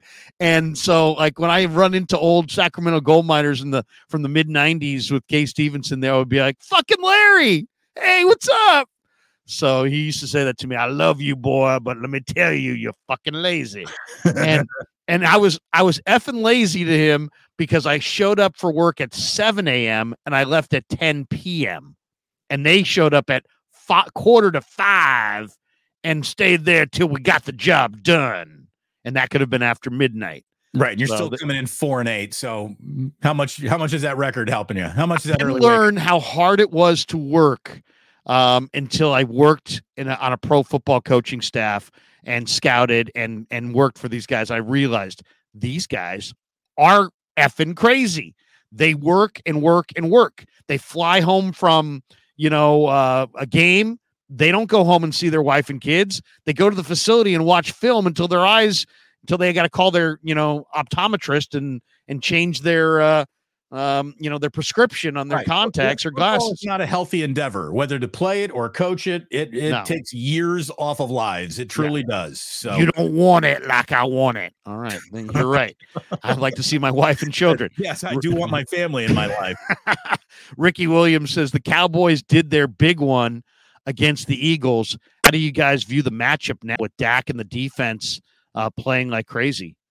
The matchup with the Niners and the Cowboys, or the Niners and the Eagles? Um, you know, I was looking at the playoff matchups right now. The Niners would be the one seed. The Cowboys, um, or I think the the the Eagles fall to the five seed. So you know, there's a very good chance the Niners are going to get the Eagles um, if it you know unless Green Bay upsets Dallas, and we're going to see Green Bay tonight. And Low Neal told me yesterday on the 95.7 pregame show that he thinks the Packers are coming and that they're a real sleeper team. So wouldn't that be something if Green Bay knocked off Dallas and it was Niners Packers uh, at Levi's in that first playoff game? We'll see. We'll see. Um, I'm not afraid of Dallas or Philly. I How think the about the- Niners are better than both those teams. They've routed both those teams. Yeah, R- Ricky, you're watching 49ers wake up. So obviously, the two of us are probably going to come down, not because we're homers, but just because we've been paying attention to the 49ers. The real answer to your question, I think, you know, turn to Las Vegas. The 49ers would be favored against either of those teams. The 49ers are going to be favored in every game that they play between now and wherever their year ends, wherever their year ends. So, Who do you are. fear more between Dallas and Philly? Because I still feel fear Philly more. I know you. What we all saw last night was Dallas in their place sprinting past the Eagles, but um, the the Cow- Cowboys can't stop the Niner run. The Cowboys can't run the ball against the Niners, and that's where football starts.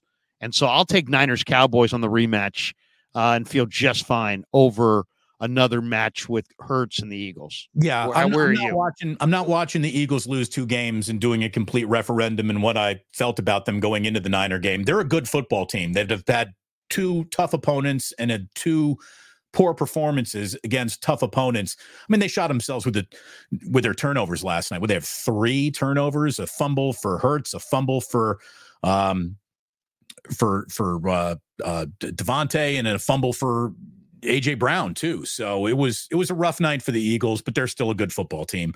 But their defense doesn't scare me like it used to. I think that the Niners have shown you that they can exploit their defensive deficiencies. So CJ Gardner Johnson was a bad A, and they lost him in the offseason and replaced him with what? Lance Blankenship? Uh, you know, that I think the Eagles on the back end are, you know, and by the way, how cutthroat is the NFL? The Niner Eagle game, they faked the halfback toss to CMC on the tunnel screen to Deebo that went for six untouched late in that game. The linebacker who who fell for that play fake by CMC, Christian Elliss, cut three days later. Cut. ouch. Patriots picked him up, but still, how ruthless is the NFL? You fall for a play fake, and suddenly you're, you know, on the on the on the beach. Uh, Japanese, the Japanese 49er fan. Uh, oh, that the Japanese 49er fan. How does Purdy? How does Purdy deserve the MVP when he's playing with All Pro running back Mitch Wishnowsky?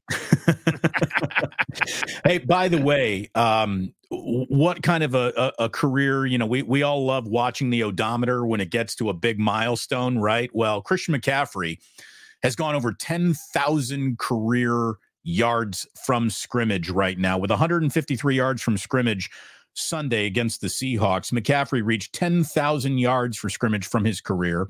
In 88 career games, McCaffrey has now totaled 10,071 yards from scrimmage and 77 total touchdowns, making him the seventh player in NFL history to have 10,000 or more yards from scrimmage and 75 or more touchdowns in his first 90 career games. And here's the company he's keeping, Larry. It's literally the list of the greatest running backs in the history of the sport. On the list that Christian McCaffrey has joined are Hall of Famers Marcus Allen, Jim Brown, Eric Dickerson, Emmitt Smith, LaDainian Tomlinson, and soon to be Hall of Famer Adrian Peterson. So Wow. Christian McCaffrey's, you know, we we had our who's going to the Hall of Fame if their careers ended today conversation on on Friday. Trent is in for sure. Christian McCaffrey is in for sure. I think George Kittle would be in for sure. And then on the other side of the ball, you have absolute Hall of Fame tracks laid down by both Fred Warner and Nick Bosa. And Kyle Shanahan's a Super Bowl away from being on a Hall of Fame track himself. So And Lynch is already in. a lot of talent there. Yeah. And Lynch, he's got a jacket. Yeah, unbelievable. Um, this wasn't a super, but I saved it because ER said, please cover why Shanahan did not use timeouts at the end of the first half. Could have gotten in field goal position. We kind of hit that. I mean, he's Yeah, got, here's the thing. He's going to whip up a bullshit excuse to explain it away. And I Well, don't know or or maybe it won't be a bullshit excuse. Maybe it's it's his uh, thought of the tempo of the game. Maybe he had some some reason for it, but it did seem like an oversight. Here's the thing. It's there's not a lot of hey Kyle, no matter what you were thinking, you're probably wrong about that. Taking a short field with three timeouts with this offense and a kicker that can hit it from anywhere means you should you should you should always be playing to score as long as the game is happening. That's just me. That's Well, and and and my my uh, question I think would be along the lines of if you got into a game with I don't know Miami in like I don't know Las Vegas, would you do the same thing? You know what I mean? Because that's Right. really the question. That's the pertinent question. Is like, you know, yeah, you won the game, but what if you got in there into a fight with a a, a team that could really score points in bunches? would you have taken a different approach there? And I'd love to hear his answer to that. A Gold blooded says the only worry is the injuries, is the injuries for this guy, gold blooded. And then we got a guy saying he wants to see Niners Dolphins in Vegas. Dale drops Brock is the most cerebral quarterback in the league. Chess versus checkers. Uh, there has not been a quarterback this smart since the line uh, at the line since Tom Brady. It's not even close. Um, Brock is very, Very, very, you know, he's football smart. Again, it's that central processing unit we were talking about earlier. He sees the field, he processes the information. If I can steal from Greg Cosell once again, he's good late in the down. And you can't be good late in the down unless your eyes are where they need to be. This was the criticism of Jimmy Garoppolo. Jimmy Garoppolo, first read, he's a really good quarterback. Second or third read, his quarterbacking acumen starts to fall dramatically, where it feels like Brock's quarterbacking acumen almost increases the deeper he gets into the play. And that's a credit to him, to Kyle, to the players and talent around him. They all fit each other like a hand in a glove. Bro- Brock has, and it's not just intellect. I mean, I'm sure it is partially intellect, but spatial awareness. The one thing the Niners weren't doing in the later stages of the Garoppolo run, where they weren't having play action from under center as much as they were play action from Jimmy being in the shotgun. Why? Because when Jimmy turned his back on the defense and then turned back around, he kind of needed to recalibrate where everybody was when you watch Brock Purdy operate under center and he turns his back on the defense on a play action play fake, when he flips back around, he literally knows where everybody his his mind or or his eyes have taken that picture and he knows where everybody's going to be and you'll see him flip back around and be he's already taken his hand off the ball. He knows where he's going to go with it. So, you know, that we're talking about split seconds here, but there that's the difference right there. Um, we got this one from Greg Argisi. He says Brock equals baby Montana, real life Brocky. Yo, Niners. Or maybe even go Niners. Eric Wertheimer says Dis- Debo Sember is my favorite month. It's better than Toyotathon. Deebo is incredible. Um, Five touchdowns in his last two games. Bang bang 49er gangs. Can 49ers pay per, uh, pay Purdy now? He's worth the bag. Nope. They don't they don't have to pay him now. Yep. That's the beauty of it. Nope. Uh Dolanile Dolanite says enjoyed Krueg's interview with Kinlaw. Yeah, we we we wrapped up with a uh, three minute uh, breakdown on dip. I said, "What are you chewing, bro?" And he's, like, I go, "Is that is that Copenhagen? Is that Grizzly? What do you got there?" And uh, he's like, "I don't know what I'm chewing. I bummed it from George." so we we talked about what kind of dip uh, Sure, uh Javon Kinlaw. that. They, they, yeah, they they're definitely want players endorsing. Uh, yeah, smokeless shoe. tobacco. Wh- What was the answer, by the way? Is a former dipper, I haven't had a single dip. If, so you're asking me, like, so Damon, what's what's the worst part of the the stroke? I don't dip anymore. Oh, I it's terrible stuff. I, I quit it as well. I remember Tommy when I worked with Tolbert used to love the cherry skull. I asked uh, uh, Javon, he's like, man, I like a little something, anything with a little wintergreen. He likes a little wintergreen. There you go. Well, school. So he might be a Kodiak guy then, because Kodiak is they they would find to that you could re, you could feel the mouth cancer coming with Kodiak. You can feel it cutting into your gums. Ugh. Well, you, love I, don't know if people know this, but you know what they put in dip? Shards of, shards of glass Yeah. to cut your lip so that it goes so that the tobacco goes into the bloodstream. Glass, sand, Larry. These are these are- Diabolical, man. That's these are- diabolical. yeah. Uh, Danny Golding TV says 49er Wake Up is the best wake up show based in the Bay since Wake Up SF with Danny Tanner and Rebecca Donaldson. I believe that's a full house reference. I guess that would make us the Olsen twins. Robert Whitaker, Larry's impression of Ralph is better. Sorry, Damon. Yeah. Yeah, come on. Craig, you're so cute. You get angry about the Giants. Oh, you're going to Disneyland? Go to Toontown. I gotta remember that. I was so excited about it. Go to Toontown. Go to Toontown, Larry. Yeah, yeah. No, Craig, let me tell you, you got to go to Disney's Disney's Kitchen. It's in downtown Disney. It's a little pricey, but you're really gonna like it. The characters are there. They interact with the kids. I really enjoyed it. Tate enjoyed it. We really thought it was great.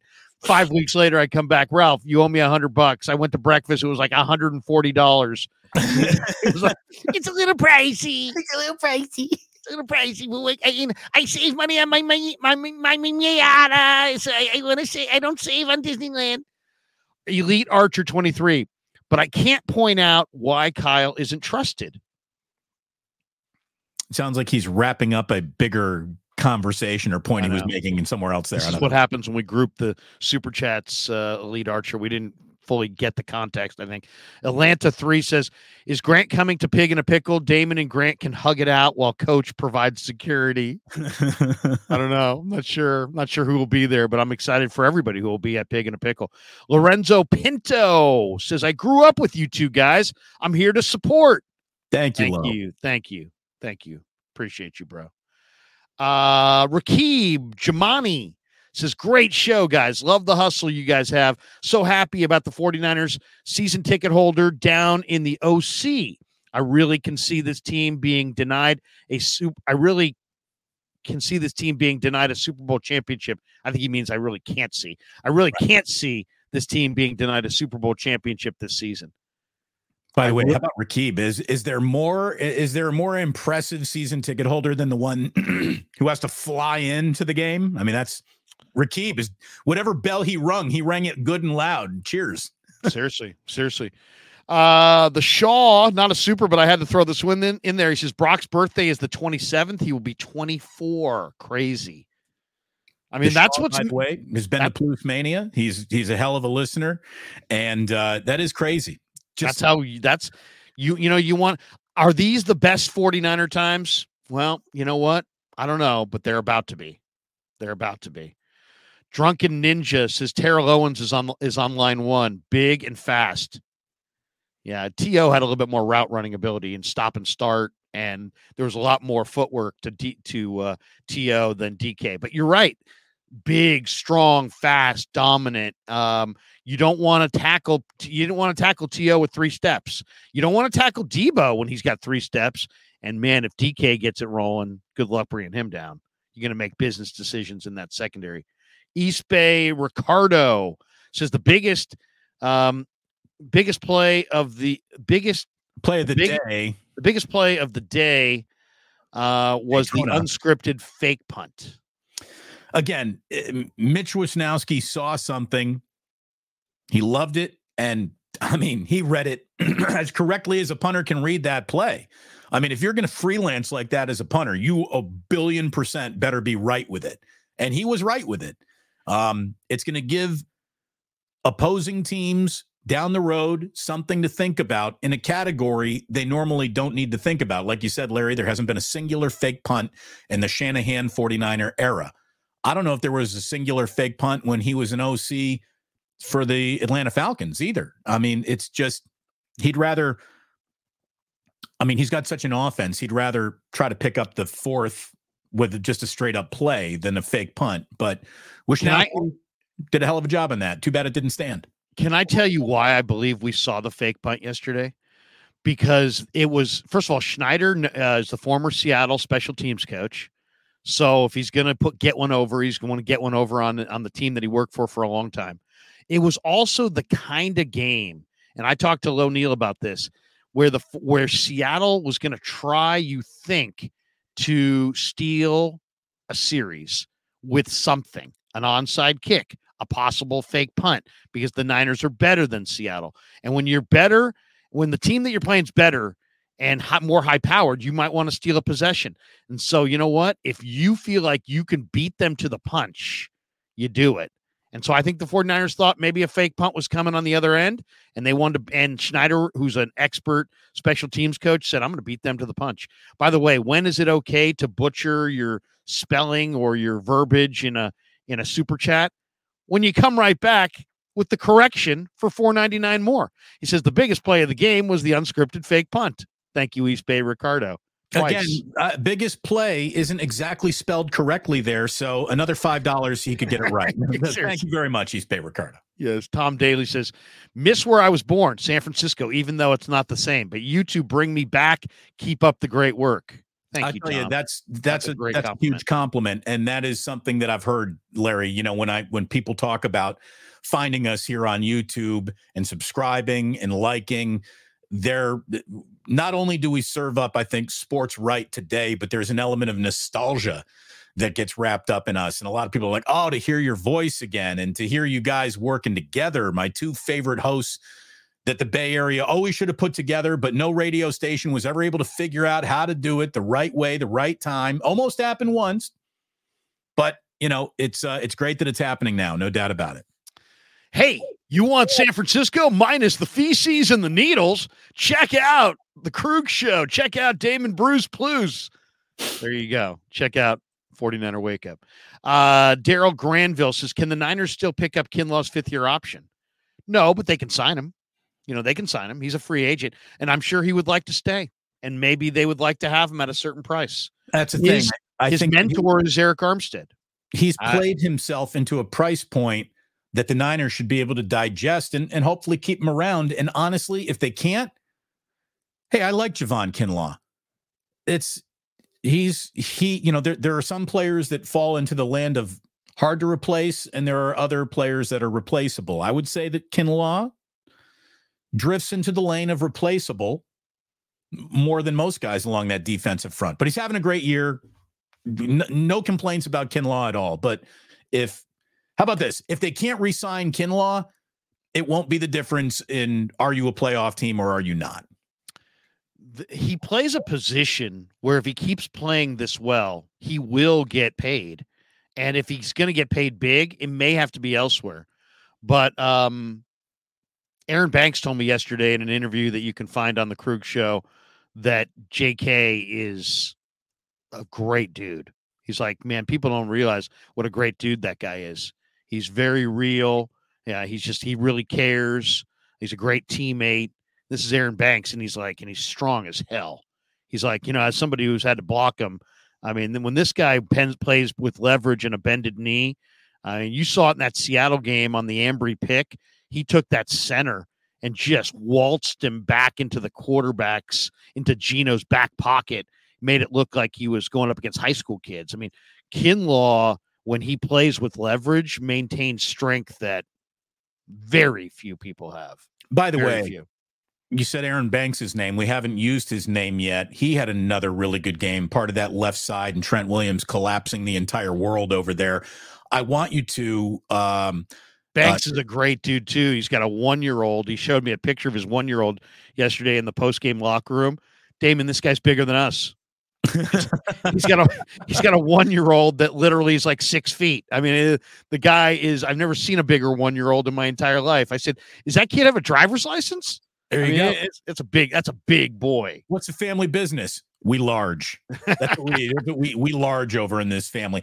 Aaron Banks, uh, uh, what is it, uh, Greg or Jeff Jeff Schwartz, Gregory, what's his name? The former offensive lineman. He's all over Twitter. You know who I'm Uh, talking about? Um. I, I oh yeah, uh, Jeff Schwartz. Jeff Schwartz, former yeah, Oregon Schwartz. Duck. Yep. yes, uh, yeah, big Oregon His guy. brother played Mitchell Schwartz. Played Mitchell for Schwartz. Cal. Exactly. Uh, so Jeff Schwartz broke down the McCaffrey 72 yard game opening run. Watch Aaron Banks get to the second level on that run. Watch Aaron Banks Speed. just clean up the dance floor. And I think he took out Bobby Wagner too on the play. The, the reason why Brock Purdy had the entire dance floor to cut back across was because Aaron Banks came out there and like hooked the unknown comic off the stage, if I can use a reference that's at least 50 years old here. right, right. Um, that that's what happened. That, I mean, he he he he laid waste to the linebacker that he got to in that second level. So cheers to Aaron Banks. oh, he's gonna have a great gargantuan one year old son. Right. He's gonna have a great career. He said. He, I said. He, and I said to him. I said, "Hey, man, he doesn't even know that you're a football player at this point." Uh, and he goes, "Yeah, no, we had him at the right time." He goes, "But I'd love for him someday to, you know, he's got the six. He said he's already bought him a little 65 jersey. Uh, but he goes, he he'd love, you know, to have, you know, still be playing when the kid's a teenager and be able to, you know, be able to like, you know, enjoy his career, have his And remember, enjoy his career with him." this is another lesson that again, sports fans are terrible at learning this lesson. Some guys take a little patience. Aaron Banks took a little patience. Remember all of his, you know, Yeah. didn't even dresses in the beginning of his career in his rookie year, and he was being declared a bust. And Right. And John Lynch pushed out. back and, and said and said, Hey, hey, wait a second. All you guys saying this guy's a bust. This guy's not only not a bust, this guy's gonna be a very good player for us for a long, long time. And that was that was late in his, I think, his rookie year, where people were like, Oh, Aaron Banks is a bust. It's like we're we're in a knee-jerk, quick reacting society. Nobody has patience for development anymore. Banks just needed that red shirt year to reproportion his body, learn the league, You get the learn the body speed. set off. And and here's the thing: Yep. everyone looks at the offensive line and they think all you need is a rhinoceros horn, and you're just a big dude. And that's there. I don't know if there is a more technique riddled position on a football field than an offensive lineman. It is everyone is big and strong. What kind of technique? I mean, just leaning a centimeter to the left will get you beat. And you got to learn how to not do that. And um, he's done a great job. He's done a really great job developing into a, a player who, again, was injured there for a while. The 49ers had a little trouble establishing their ground game in a way that they want to. He's back in the mix, and look at the afternoons that they've put up from the backfield. I asked him about the turf toe. I said, "How's the turf toe coming along?" Because turf toe, as you know, Damon, can be like one or two weeks, or it could be a career ending. Yeah, I have He's 10 like- turf toes. I have I have nothing but turf toes. well, he Banks said, "Hey, you know, it's it's getting better. He's doing the treatment. He's not feeling the pain as much. Uh, it's subsided a little bit. Um, so he said he's feeling he's feeling better as far as the turf toe. So that that's good. And and you know, he took a couple weeks off because of the turf toe. And if you watch really closely, you can see his explosiveness to get to climb out onto that second level and pick off linebackers is better now than it was early in the year. So it's amazing what a couple of weeks of rest late in the year will do to uh, your speed. And, and and if you've watched Banks all year, you can notice it. Uh, Mike Baker says, "Love the insight and the laughs after games with guys." Thank you, man. Appreciate you. Um, East Bay Ricardo, I got you. The biggest play of the game was the fake punt in the game. Thank you. East Bay. Thank you for the 15 bones three times over. Uh Ollie K KU or KO says, How about the Hawks stealing our double fake pass? Look, yeah, I saw that. good players. uh, What is it? Good comedians borrow. Great comedians steal. Yeah, Same thing with coaching. there you go. All right, those are all the supers, 30 supers almost right there. Uh, we appreciate every single one of them. And, you know, seriously, very cool that this is another cool aspect of YouTube is that, you know, you can interact. Um, we, people can make donations. Um, Damon and I have, have had shows where we've done some great video calls, which we're both big fans of. Um, I think video calls in some ways are better than, you know, I'm, Damon and I are the kind of hosts that love to take phone calls on the radio and so now video calls are like even better than than um, you know than radio calls because you get to actually go face to face with people Yeah, you get to look really, really someone in the eye. You get to see what someone looks like for the first time when you're talking to them, and it's it's it's really cool. We're going to be doing a. I'm calling it Sports Phone Friday, just straight up. Friday's my 11 o'clock show. We are now taking calls. I think that that's the new sort of modus operandi of the uh, 11 a.m. Pacific time show that I hope you'll all be sticking around for. Coming up in about 40 minutes over on Damon Bruce Plus. We're going to get going with a show where we're not only going to be talking more about the 49ers, but Larry and I have just pretty much been over every single petal of the flower. There really isn't many stones to be left unturned, but we'll talk a little bit about Ohtani and the Warriors too. So a little bit more uh, everything in the mix that is going on. Um, Larry, I think we need to sort of kind of go over what happened in the NFL schedule. If you're through all of the supers yesterday, yeah. a very consequential day in football with still two Monday night football games coming up tonight this evening. We've got uh, uh, Titans Dolphins, so we'll see if the Dolphins don't join the 10 win club. That game starts at 5:15 West Coast time, followed by uh, oh, going off at the same time as well. Packers yeah, identical identical one's on abc one's on espn and isn't that weird? They they put packers giants you know packers are six and six. The giants are four and eight. But just because it's the new york market that goes on abc and yet dolphins are probably the favorite out of the afc to go to the super bowl. They're nine and three. They haven't lost at home all year um, and yet the dolphins wind up on cable Well, let's be. I mean, if we're being completely honest, forget about market size. The biggest NFL brand in that bunch is the Green Bay Packers. So that's probably why they're on Monday Night Football. I Yeah, mean, and I'm- dude, Packers fans are yeah sure no, you're right everywhere. They're like mold. Uh, by the way, my bet on this, I'm, I'm going two team teaser on this one. Give me the Packers tease down to I'm going seven and a half point teaser. So Packers plus one and a half, and I'm going to go Dolphins minus six and a half on the tees and parlay them together tonight. Yeah, Dolphins, yeah, two touchdown favorite uh, hosting the Tennessee Titans. Um, a- a Mike Baker says super chats are better than yelling at the radio. Yes, thank you. uh, a game that had some consequences yesterday that a lot of people, you know, aren't focusing on. A lot of Niners fans probably didn't even notice.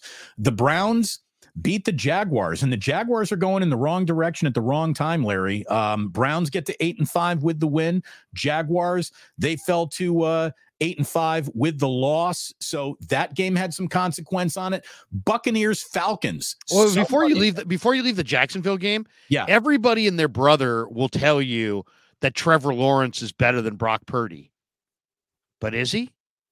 Trevor Lawrence threw three picks yesterday, three interceptions in that game. How about You know, this? I know he's got the stature. I there's a one thing be saying it's it's one thing to say, well, the guy's got the stature. Yeah, but you know what? Stature doesn't win games.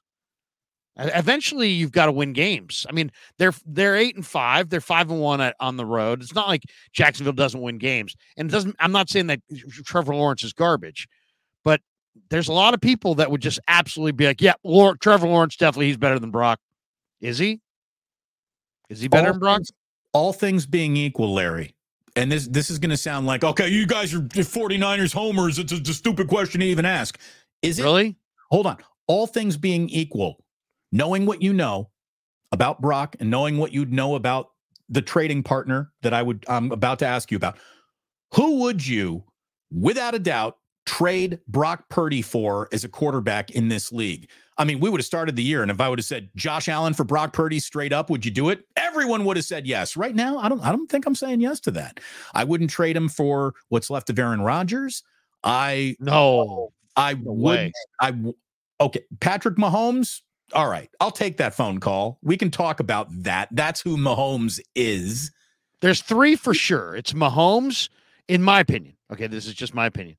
If like tomorrow, every team in the NFL's general manager called offering their quarterback for Brock Purdy, Mahomes, I would say Lamar, yes to and- Mahomes, yes to Burrow, yes to Josh Allen, oh, okay. and and probably yes to Lamar as a, as those four.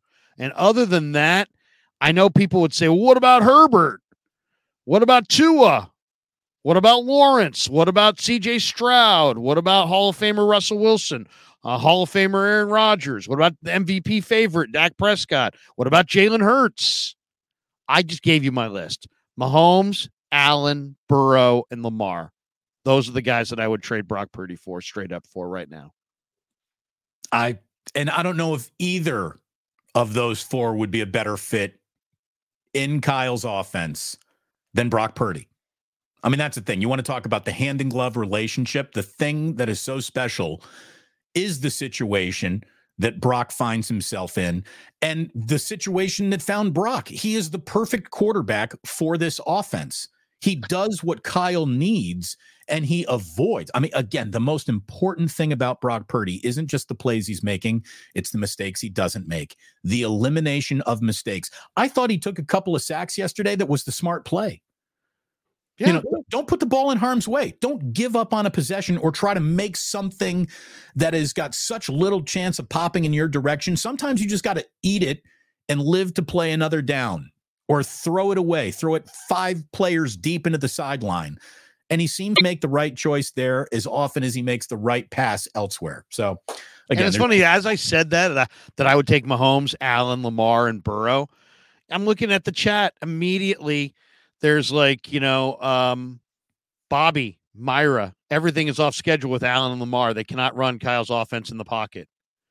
Um, you know, you know, you um, might be right. Here's the thing, Bobby, you might be right. And that's what makes Purdy the right chef for Kyle's kitchen.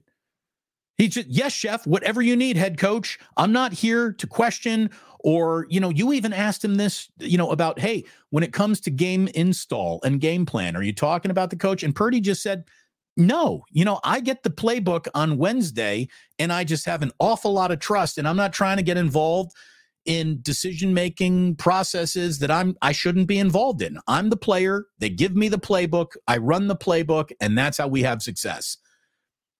So, I mean, it just it's a great situation. Yeah, no, I mean it's let's just say this: whether we can name, you know, every, it's it's all personal preference. There are people that are questioning Joe Burrow. Really, I think Joe Burrow was spectacular in the game earlier this year. But I'll tell you, Larry, look at some of the success that the Bengals have had without him. I know. I mean, if that were to happen, Folsom's playing well. if that were to happen, you know, like Brock Purdy gets the Joe Burrow injury, he can't go, and Sam Darnold comes in and starts playing like this, everyone would be like, Told you it's the talent around him. Hey, Joe Burrow, and you don't say this very often about Bengals quarterbacks, but Joe Burrow's in a hell of a situation.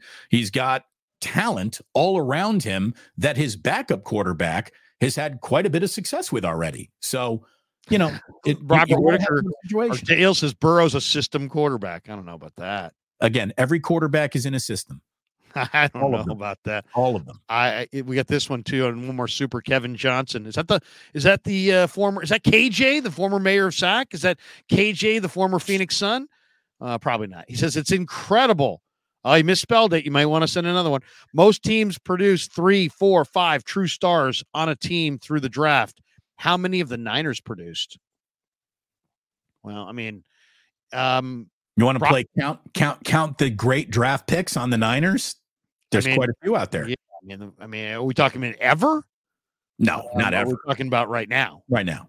Yeah, right now. I mean, Deebo, Aiyuk, um, you know, I mean, obviously Bosa, Brock Purdy. I Brock mean, Purdy. Are we going to put Aaron Banks into this conversation? Aaron Banks, the blue chipper, no doubt about it. How about Dre Greenlaw? A couple of years ago, George Kittle's at the front of this conversation. Yeah, George Um, Kittle. I mean, not even, and there's guys that are truly great that are no longer here. I thought DJ Jones was a phenomenal six round draft choice by the 49ers. Hufanga. We're starting to see Ambry Thomas really round into shape. Deommodore Lenoir went from a question mark to a trusted agent all of a sudden.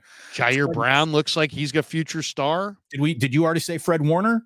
No, Because I mean, there you go, right there. That's the best. I, I, here's the thing: I don't know who is maybe the best at what they do in football. Maybe more than Fred Warner is the best middle linebacker in football. I mean, that's Yeah, he's that's what he is. you know, Fred Warner is, inter- is such an interesting guy too because Tom got there's right. Warner Yeah. ain't too bad. yeah, exactly. Um, Armstead's been really good. Dre Greenlaw's been damn good. I mean, the people are, you know, um, you know, here's the thing: Armstead didn't have all by myself game changing talent about him, but in the situation he's in now, boy, is he flourishing. He really is. So. Oh, Arik And, you know, Armstead is a very, very good player. Dictate careers at every single position on the field. It's not just the quarterback. No, no, not at all. Um, yeah, the Niners got it going on. You know, the other guy who's playing really well in the system, and we don't talk about, we haven't mentioned him at all, but um, Randy Gregory is a nice piece to this puzzle, Damon. This guy's a speedy rusher. He knows Really how to play. Really I good. day. and I did an interview with him, and he's like, you know, I'm, I'm, I'm like, you know, Randy, you guys are truly rushing as one, and it's, it's like, a, it's not. Everybody may just see a bunch of guys running at the quarterback, but it's really um, choreographed beautifully. And he's like, he's like, man, you watch the film, huh? And I'm like, yeah, I try to watch the film. And he's like, I appreciate that. I said, I'm not, I'm not coming in here asking you guys questions just off the off the off the dome, man. I've got to I've got to watch the film so I know what the hell I'm talking about. He's like, I appreciate it. He's like, that's exactly what we're doing. Because I mentioned to him against Philly last week that there was a play where Bosa knifed inside and it gave Hurts for like a two a second or so a huge running lane. And then what Armstead did was he saw Bosa move inside. He moved outside. Hurts took one step towards that hole, saw Eric move into it, and then dropped, kept going back. So it's that coordinated rush that I think the nine, and that's why Bosa said, "Man, I hope Dallas copies what we did," because if you looked at what uh, that Philly Dallas game, Dallas Jalen Hurts did not rumble for big time yardage. He had five runs. His longest run was 11 yards. He had 30 total yards. Jalen Hurts can go for 80 yards. J- Jalen Hurts can have game save, game changing type runs, and it just deflates a defense. Last few weeks, hasn't had those. And How know much of that was the Niners blueprint? what's really revealing about all this is you remember earlier in the year they were going to that five five hands in the dirt sort of defensive front. Right. It looks like they've gone away from that. They're back to four. Back to four guys down. Maybe the threat of a linebacker being there, but that normally gets peeled off unless the blitz is in there. There, um, yeah. Randy Gregory's been a really good ad, and he might For have played nothing. his best For- game yesterday. And um, For nothing, Damon, by the way, the Niners traded like the last pick of the sixth round for like it was like they basically moved from the last pick of the sixth round to like the first pick of the seventh round. They gave Denver their sixth for Denver's seventh. It's going to be the equivalent of moving from like 228 to like 234 or something Right. like that. You know what I mean? I mean, Not even. It's, it might be they moved back like less than 10 picks. no, the And Randy they got Gregory Randy Gregory and they got Denver to pay the salary. The Randy Gregory trade was an absolute no brainer, a no risk addition for the Niners. And uh, yeah, I mean, every GM in football should make that deal if offered to them. So they got to. The only thing I don't like about Randy Gregory is his number. Number don't- I five. don't, I don't. I don't like when defensive linemen wear single digit numbers. I don't. I don't like it in college. I don't like it anywhere. You're a big boy. Put on a big number. Yeah, but you know what? He did Niner fans a favor because now they can take their wasted Trey Lance jersey and just change the nameplate, and they got a useful jersey. There. Hey, thank you, Randy. You know, Randy, thank you for that. Those Thank you. jerseys are expensive, but you, You know, know what? This whole like Randy Gregory's a. The Trey Lance thing to bed. There was a lot of this talk of Randy Gregory's a bad guy. Oh, I'm telling you, man. I've interviewed the guy three or four times. He's as solid. He's solid. And if you go look at his his track record, what did he, he get? What a, a marijuana thing? I mean, literally, there's like 19 places between San Francisco and and Santa Clara where you can stop by and and uh, you know buy a J on the way to the game. The JJ. Raider ganja jars right here, Larry. We don't fear weed on this Yeah. broadcast. I'm telling you. So, I mean, that's what made Randy Gregory a bad guy. I mean, come on, Randy Gregory is is is solid. He's solid. And I, I was talking to Ed Werder when Dallas came in, and I'm like, "Tell me about Randy Gregory." He's like, "Yeah, really good, good, good dude, really good dude." And now I've had a chance to talk to him at his locker a couple times, and it's like, you know what? This guy's really smart, really solid, really like consistent, really cares. I mean, this guy goes deep. I mean, he's an he is an intelligent football player as far as wh- what he's doing, how it's coordinated up front. I mean, he's a true student of the game. I mean, that was a great addition by Lynch, and and he gives them something that they didn't have, and it's hard to get in the middle of the year, and that's speed off the edge. He's got great speed off the edge. I still think we're going to see. Do you think we see Beal at any point in time here?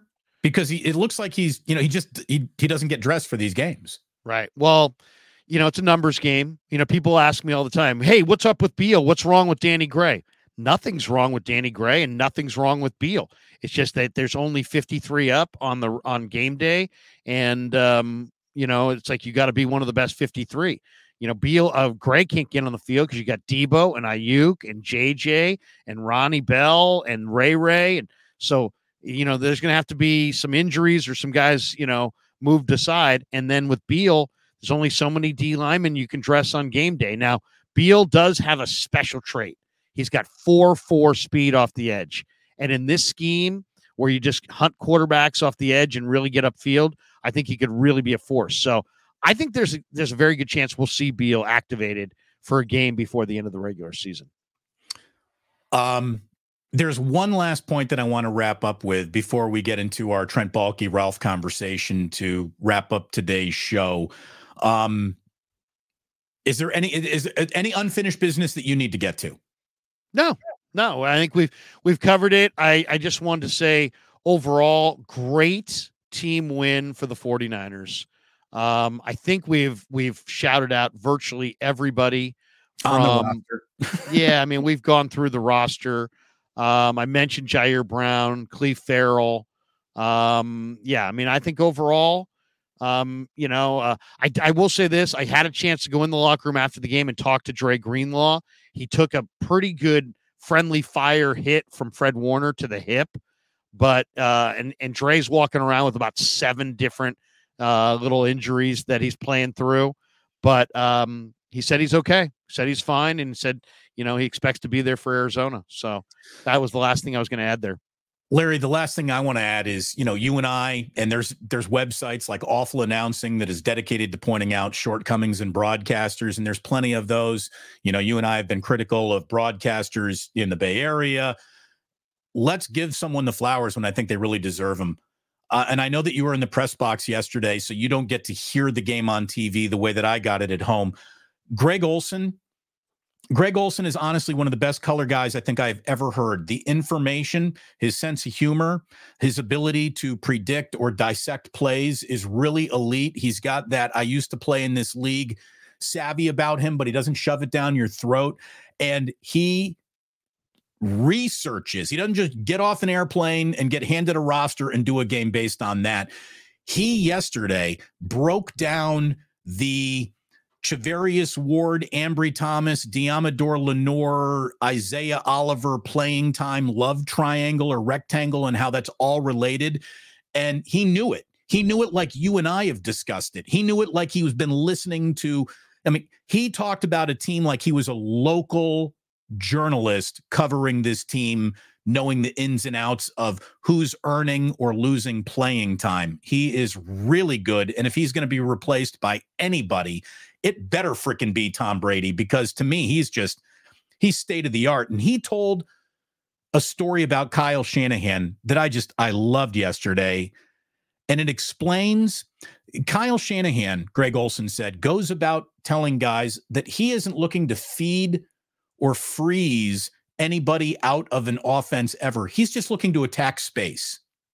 And Kyle will tell a player who feels like they weren't really involved in the game plan that no, it wasn't you not being involved.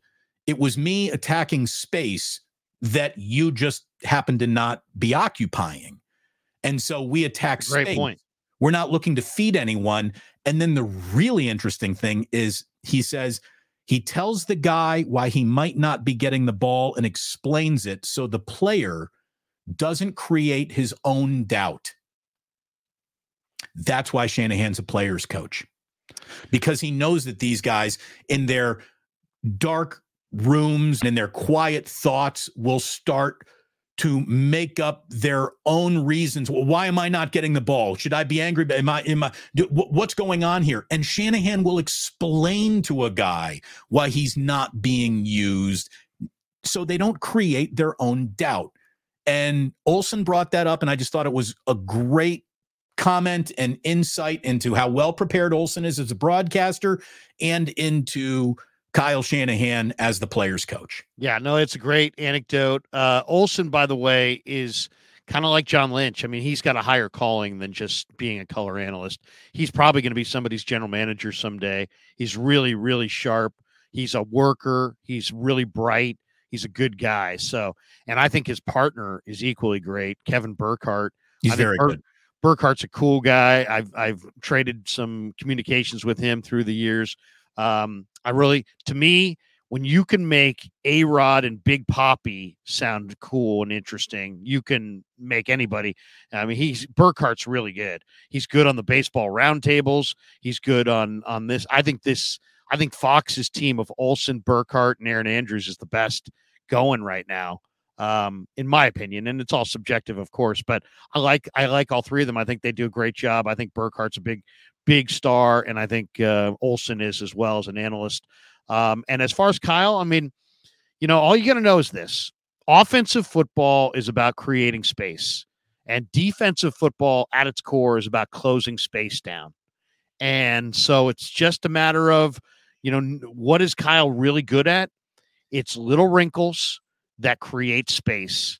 And you know uh, it's all about the it's you know it's almost kind of like the al pacino thing from any given sunday. We fight for the inches and you know but it's really around us. right right right. That that scene in the one where lt's in the steam room and he's like you know man i was i, I forget exactly what lt's line was in the in the steam room but uh classic movie. Uh but um you know, offensive football is about creating space, and Shanahan creates it better than anybody. And that's why Danny Gray is still here. People are like, what's Danny Gray even doing here? Because Danny Gray's got huge speed and, and potentially to Kyle can create space. And I've asked Kyle about it many times, and he's like, "Yeah, you know, we got to create space." Um, so you know that that definitely is is part of the equation. And Kyle's great at at creating space, and um, you know, and and you know, I said to McCaffrey, I'm like, "Man, you really carried out that play fake on the on the tunnel screen," and he's like, "Yeah." He's like, "Well, you know, I carry out that fake." Where all I do is just put my hands in the air the linebacker takes five steps instead of that being a 15 yard tunnel screen. It's Deebo goes to the house because that fake on the backside on the toss creates the space um because there's only 11 guys in the field you know right so and, it's about as soon as soon as mccaffrey does that he's not just holding a linebacker but you know safeties have eyes and that's eye candy that a safety has to be paying attention to and that's when jamal adams got turned into a piece of burnt toast who by the way jamal adams most overrated player in the game. Seriously. He is not fast. He is not. He doesn't close down on the run game with the level. He's a, he's a linebacker. Yeah, it's. It, I'm. I'm not impressed. And he, he can hit you and start member you. and his wife when he gets pointed out as this guy blew a coverage. Did you see all that? What's that? Jamal Adams, Jamal Adams oh, was yeah. Oh, criticized oh, by somebody, and he's like worse mm-hmm. than this. And he put up a picture of the dude's wife. And honestly, she was a cute lady. Cute, like that's a thing. Like you tried to burn this guy down with you got an ugly wife. The whole world looked at her and was like, "This is not like you even blew." Well, that and, and, and, of course, that's besides the point, of course. Right, but I mean, course. it just it's just so it shows you how bad he is at it. such a tasteless, yeah. Really but I mean, is. how tasteless is that? You're gonna rip a guy's wife? Yeah, that's scumbag. I mean, seriously. I mean, that's the kind of shit that should get you fucking fired. I mean, and canceled. That's just wrong, dude. That's just wrong. Uh, Dub B. Trey says, and we missed this one from earlier. Says the Area had two major wins this weekend. The 49ers and Oakland's own Devin Haney winning the WBC 140 pounder uh, event at the Chase Center. So how good. about the you go. Raiders going down three nothing at home? Oh, I my, my daughter's boyfriend is a Raider fan. I was talking to him last night on the phone. Uh, she was talking to him, and and I said, I said, Nick, you're just lucky that the NFL doesn't have relegation.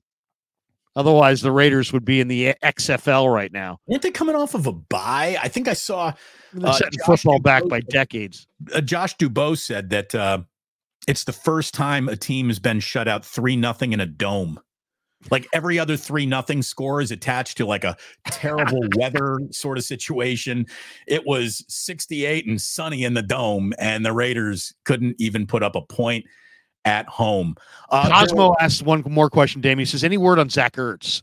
There has been no word on Zach Ertz. I did say to uh, um, our my buddy who's a former Monta Vista coach, I'm like, hey man, if you see Ertz, try to get him conv- try to try to get him uh, get him on board.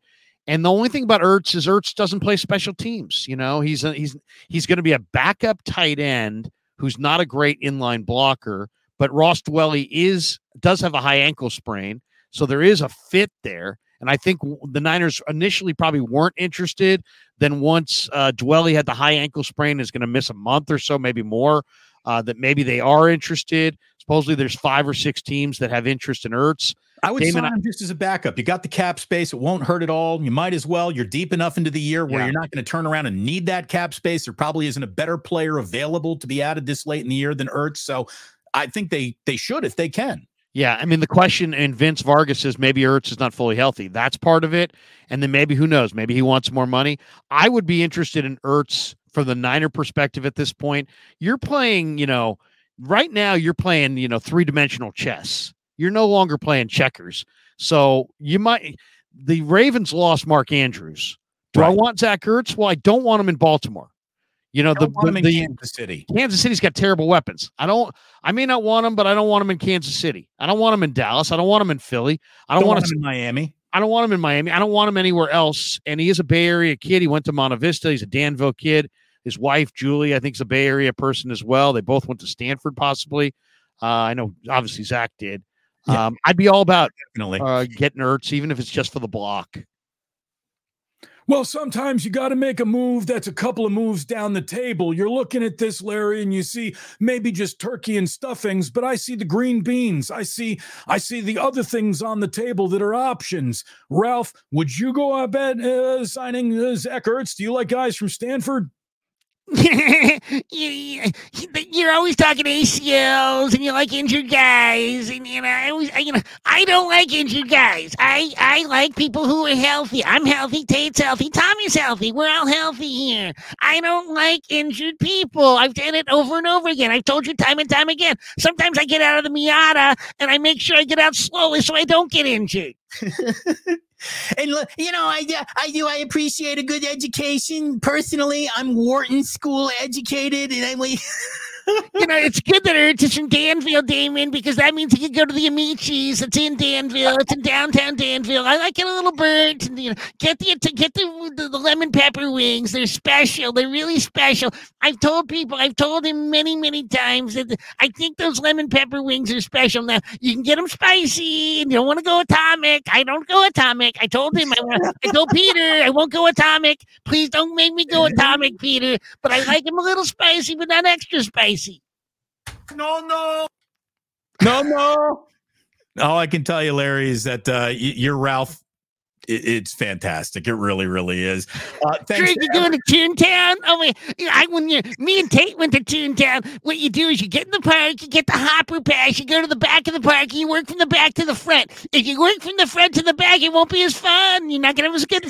Yeah, you want to have fun, right? Don't you? And definitely go to Toontown. Definitely go see the Disney princesses. One of them I met the other day. She goes to Fullerton. I'm probably a little too old for her, but she, I think she took a liking to me. She's a Canby, our listener. You know she told me that she likes my show and she thinks I'm quite handsome. 49ers Wake Up We'll be back on the air at 8:35 on Friday as we get you ready for another weekend of football. Thank you for being here. Hit like and subscribe on the way out. I've got a show starting in 13 minutes. Uh, it's the Damon Bruce show uh, on the Plus. Larry, what do you got coming up later today this week? I'm going to take oh later this week. Oh man, I don't know later this week. I got a bunch of stuff. Tune into the Krueg show. We're gaining subs by the minute. Uh, I'm gonna maybe 30 I'm gonna take a nap. I'm gonna I'm gonna I'm gonna hit the gym. I got I got a two hour uh, meeting on the treadmill. I'm gonna push some weights around. I'm gonna think maybe maybe uh, Kyle talks at 3:30 today. I'll be there for that. Uh, I think Grant and I may stream at four. I'll be watching Monday Night Football at 5:15. We got a lot of stuff coming from Santa Clara, and in Trent Baalke's voice, you know, John, you ought to go get Zach Ertz. Go get because he, you know, the guys you know, the guy's got two good ACLs. And I've always said, you know, when I was on with Damon, he would ask the tough question. And it bothered me then, but I can appreciate it now.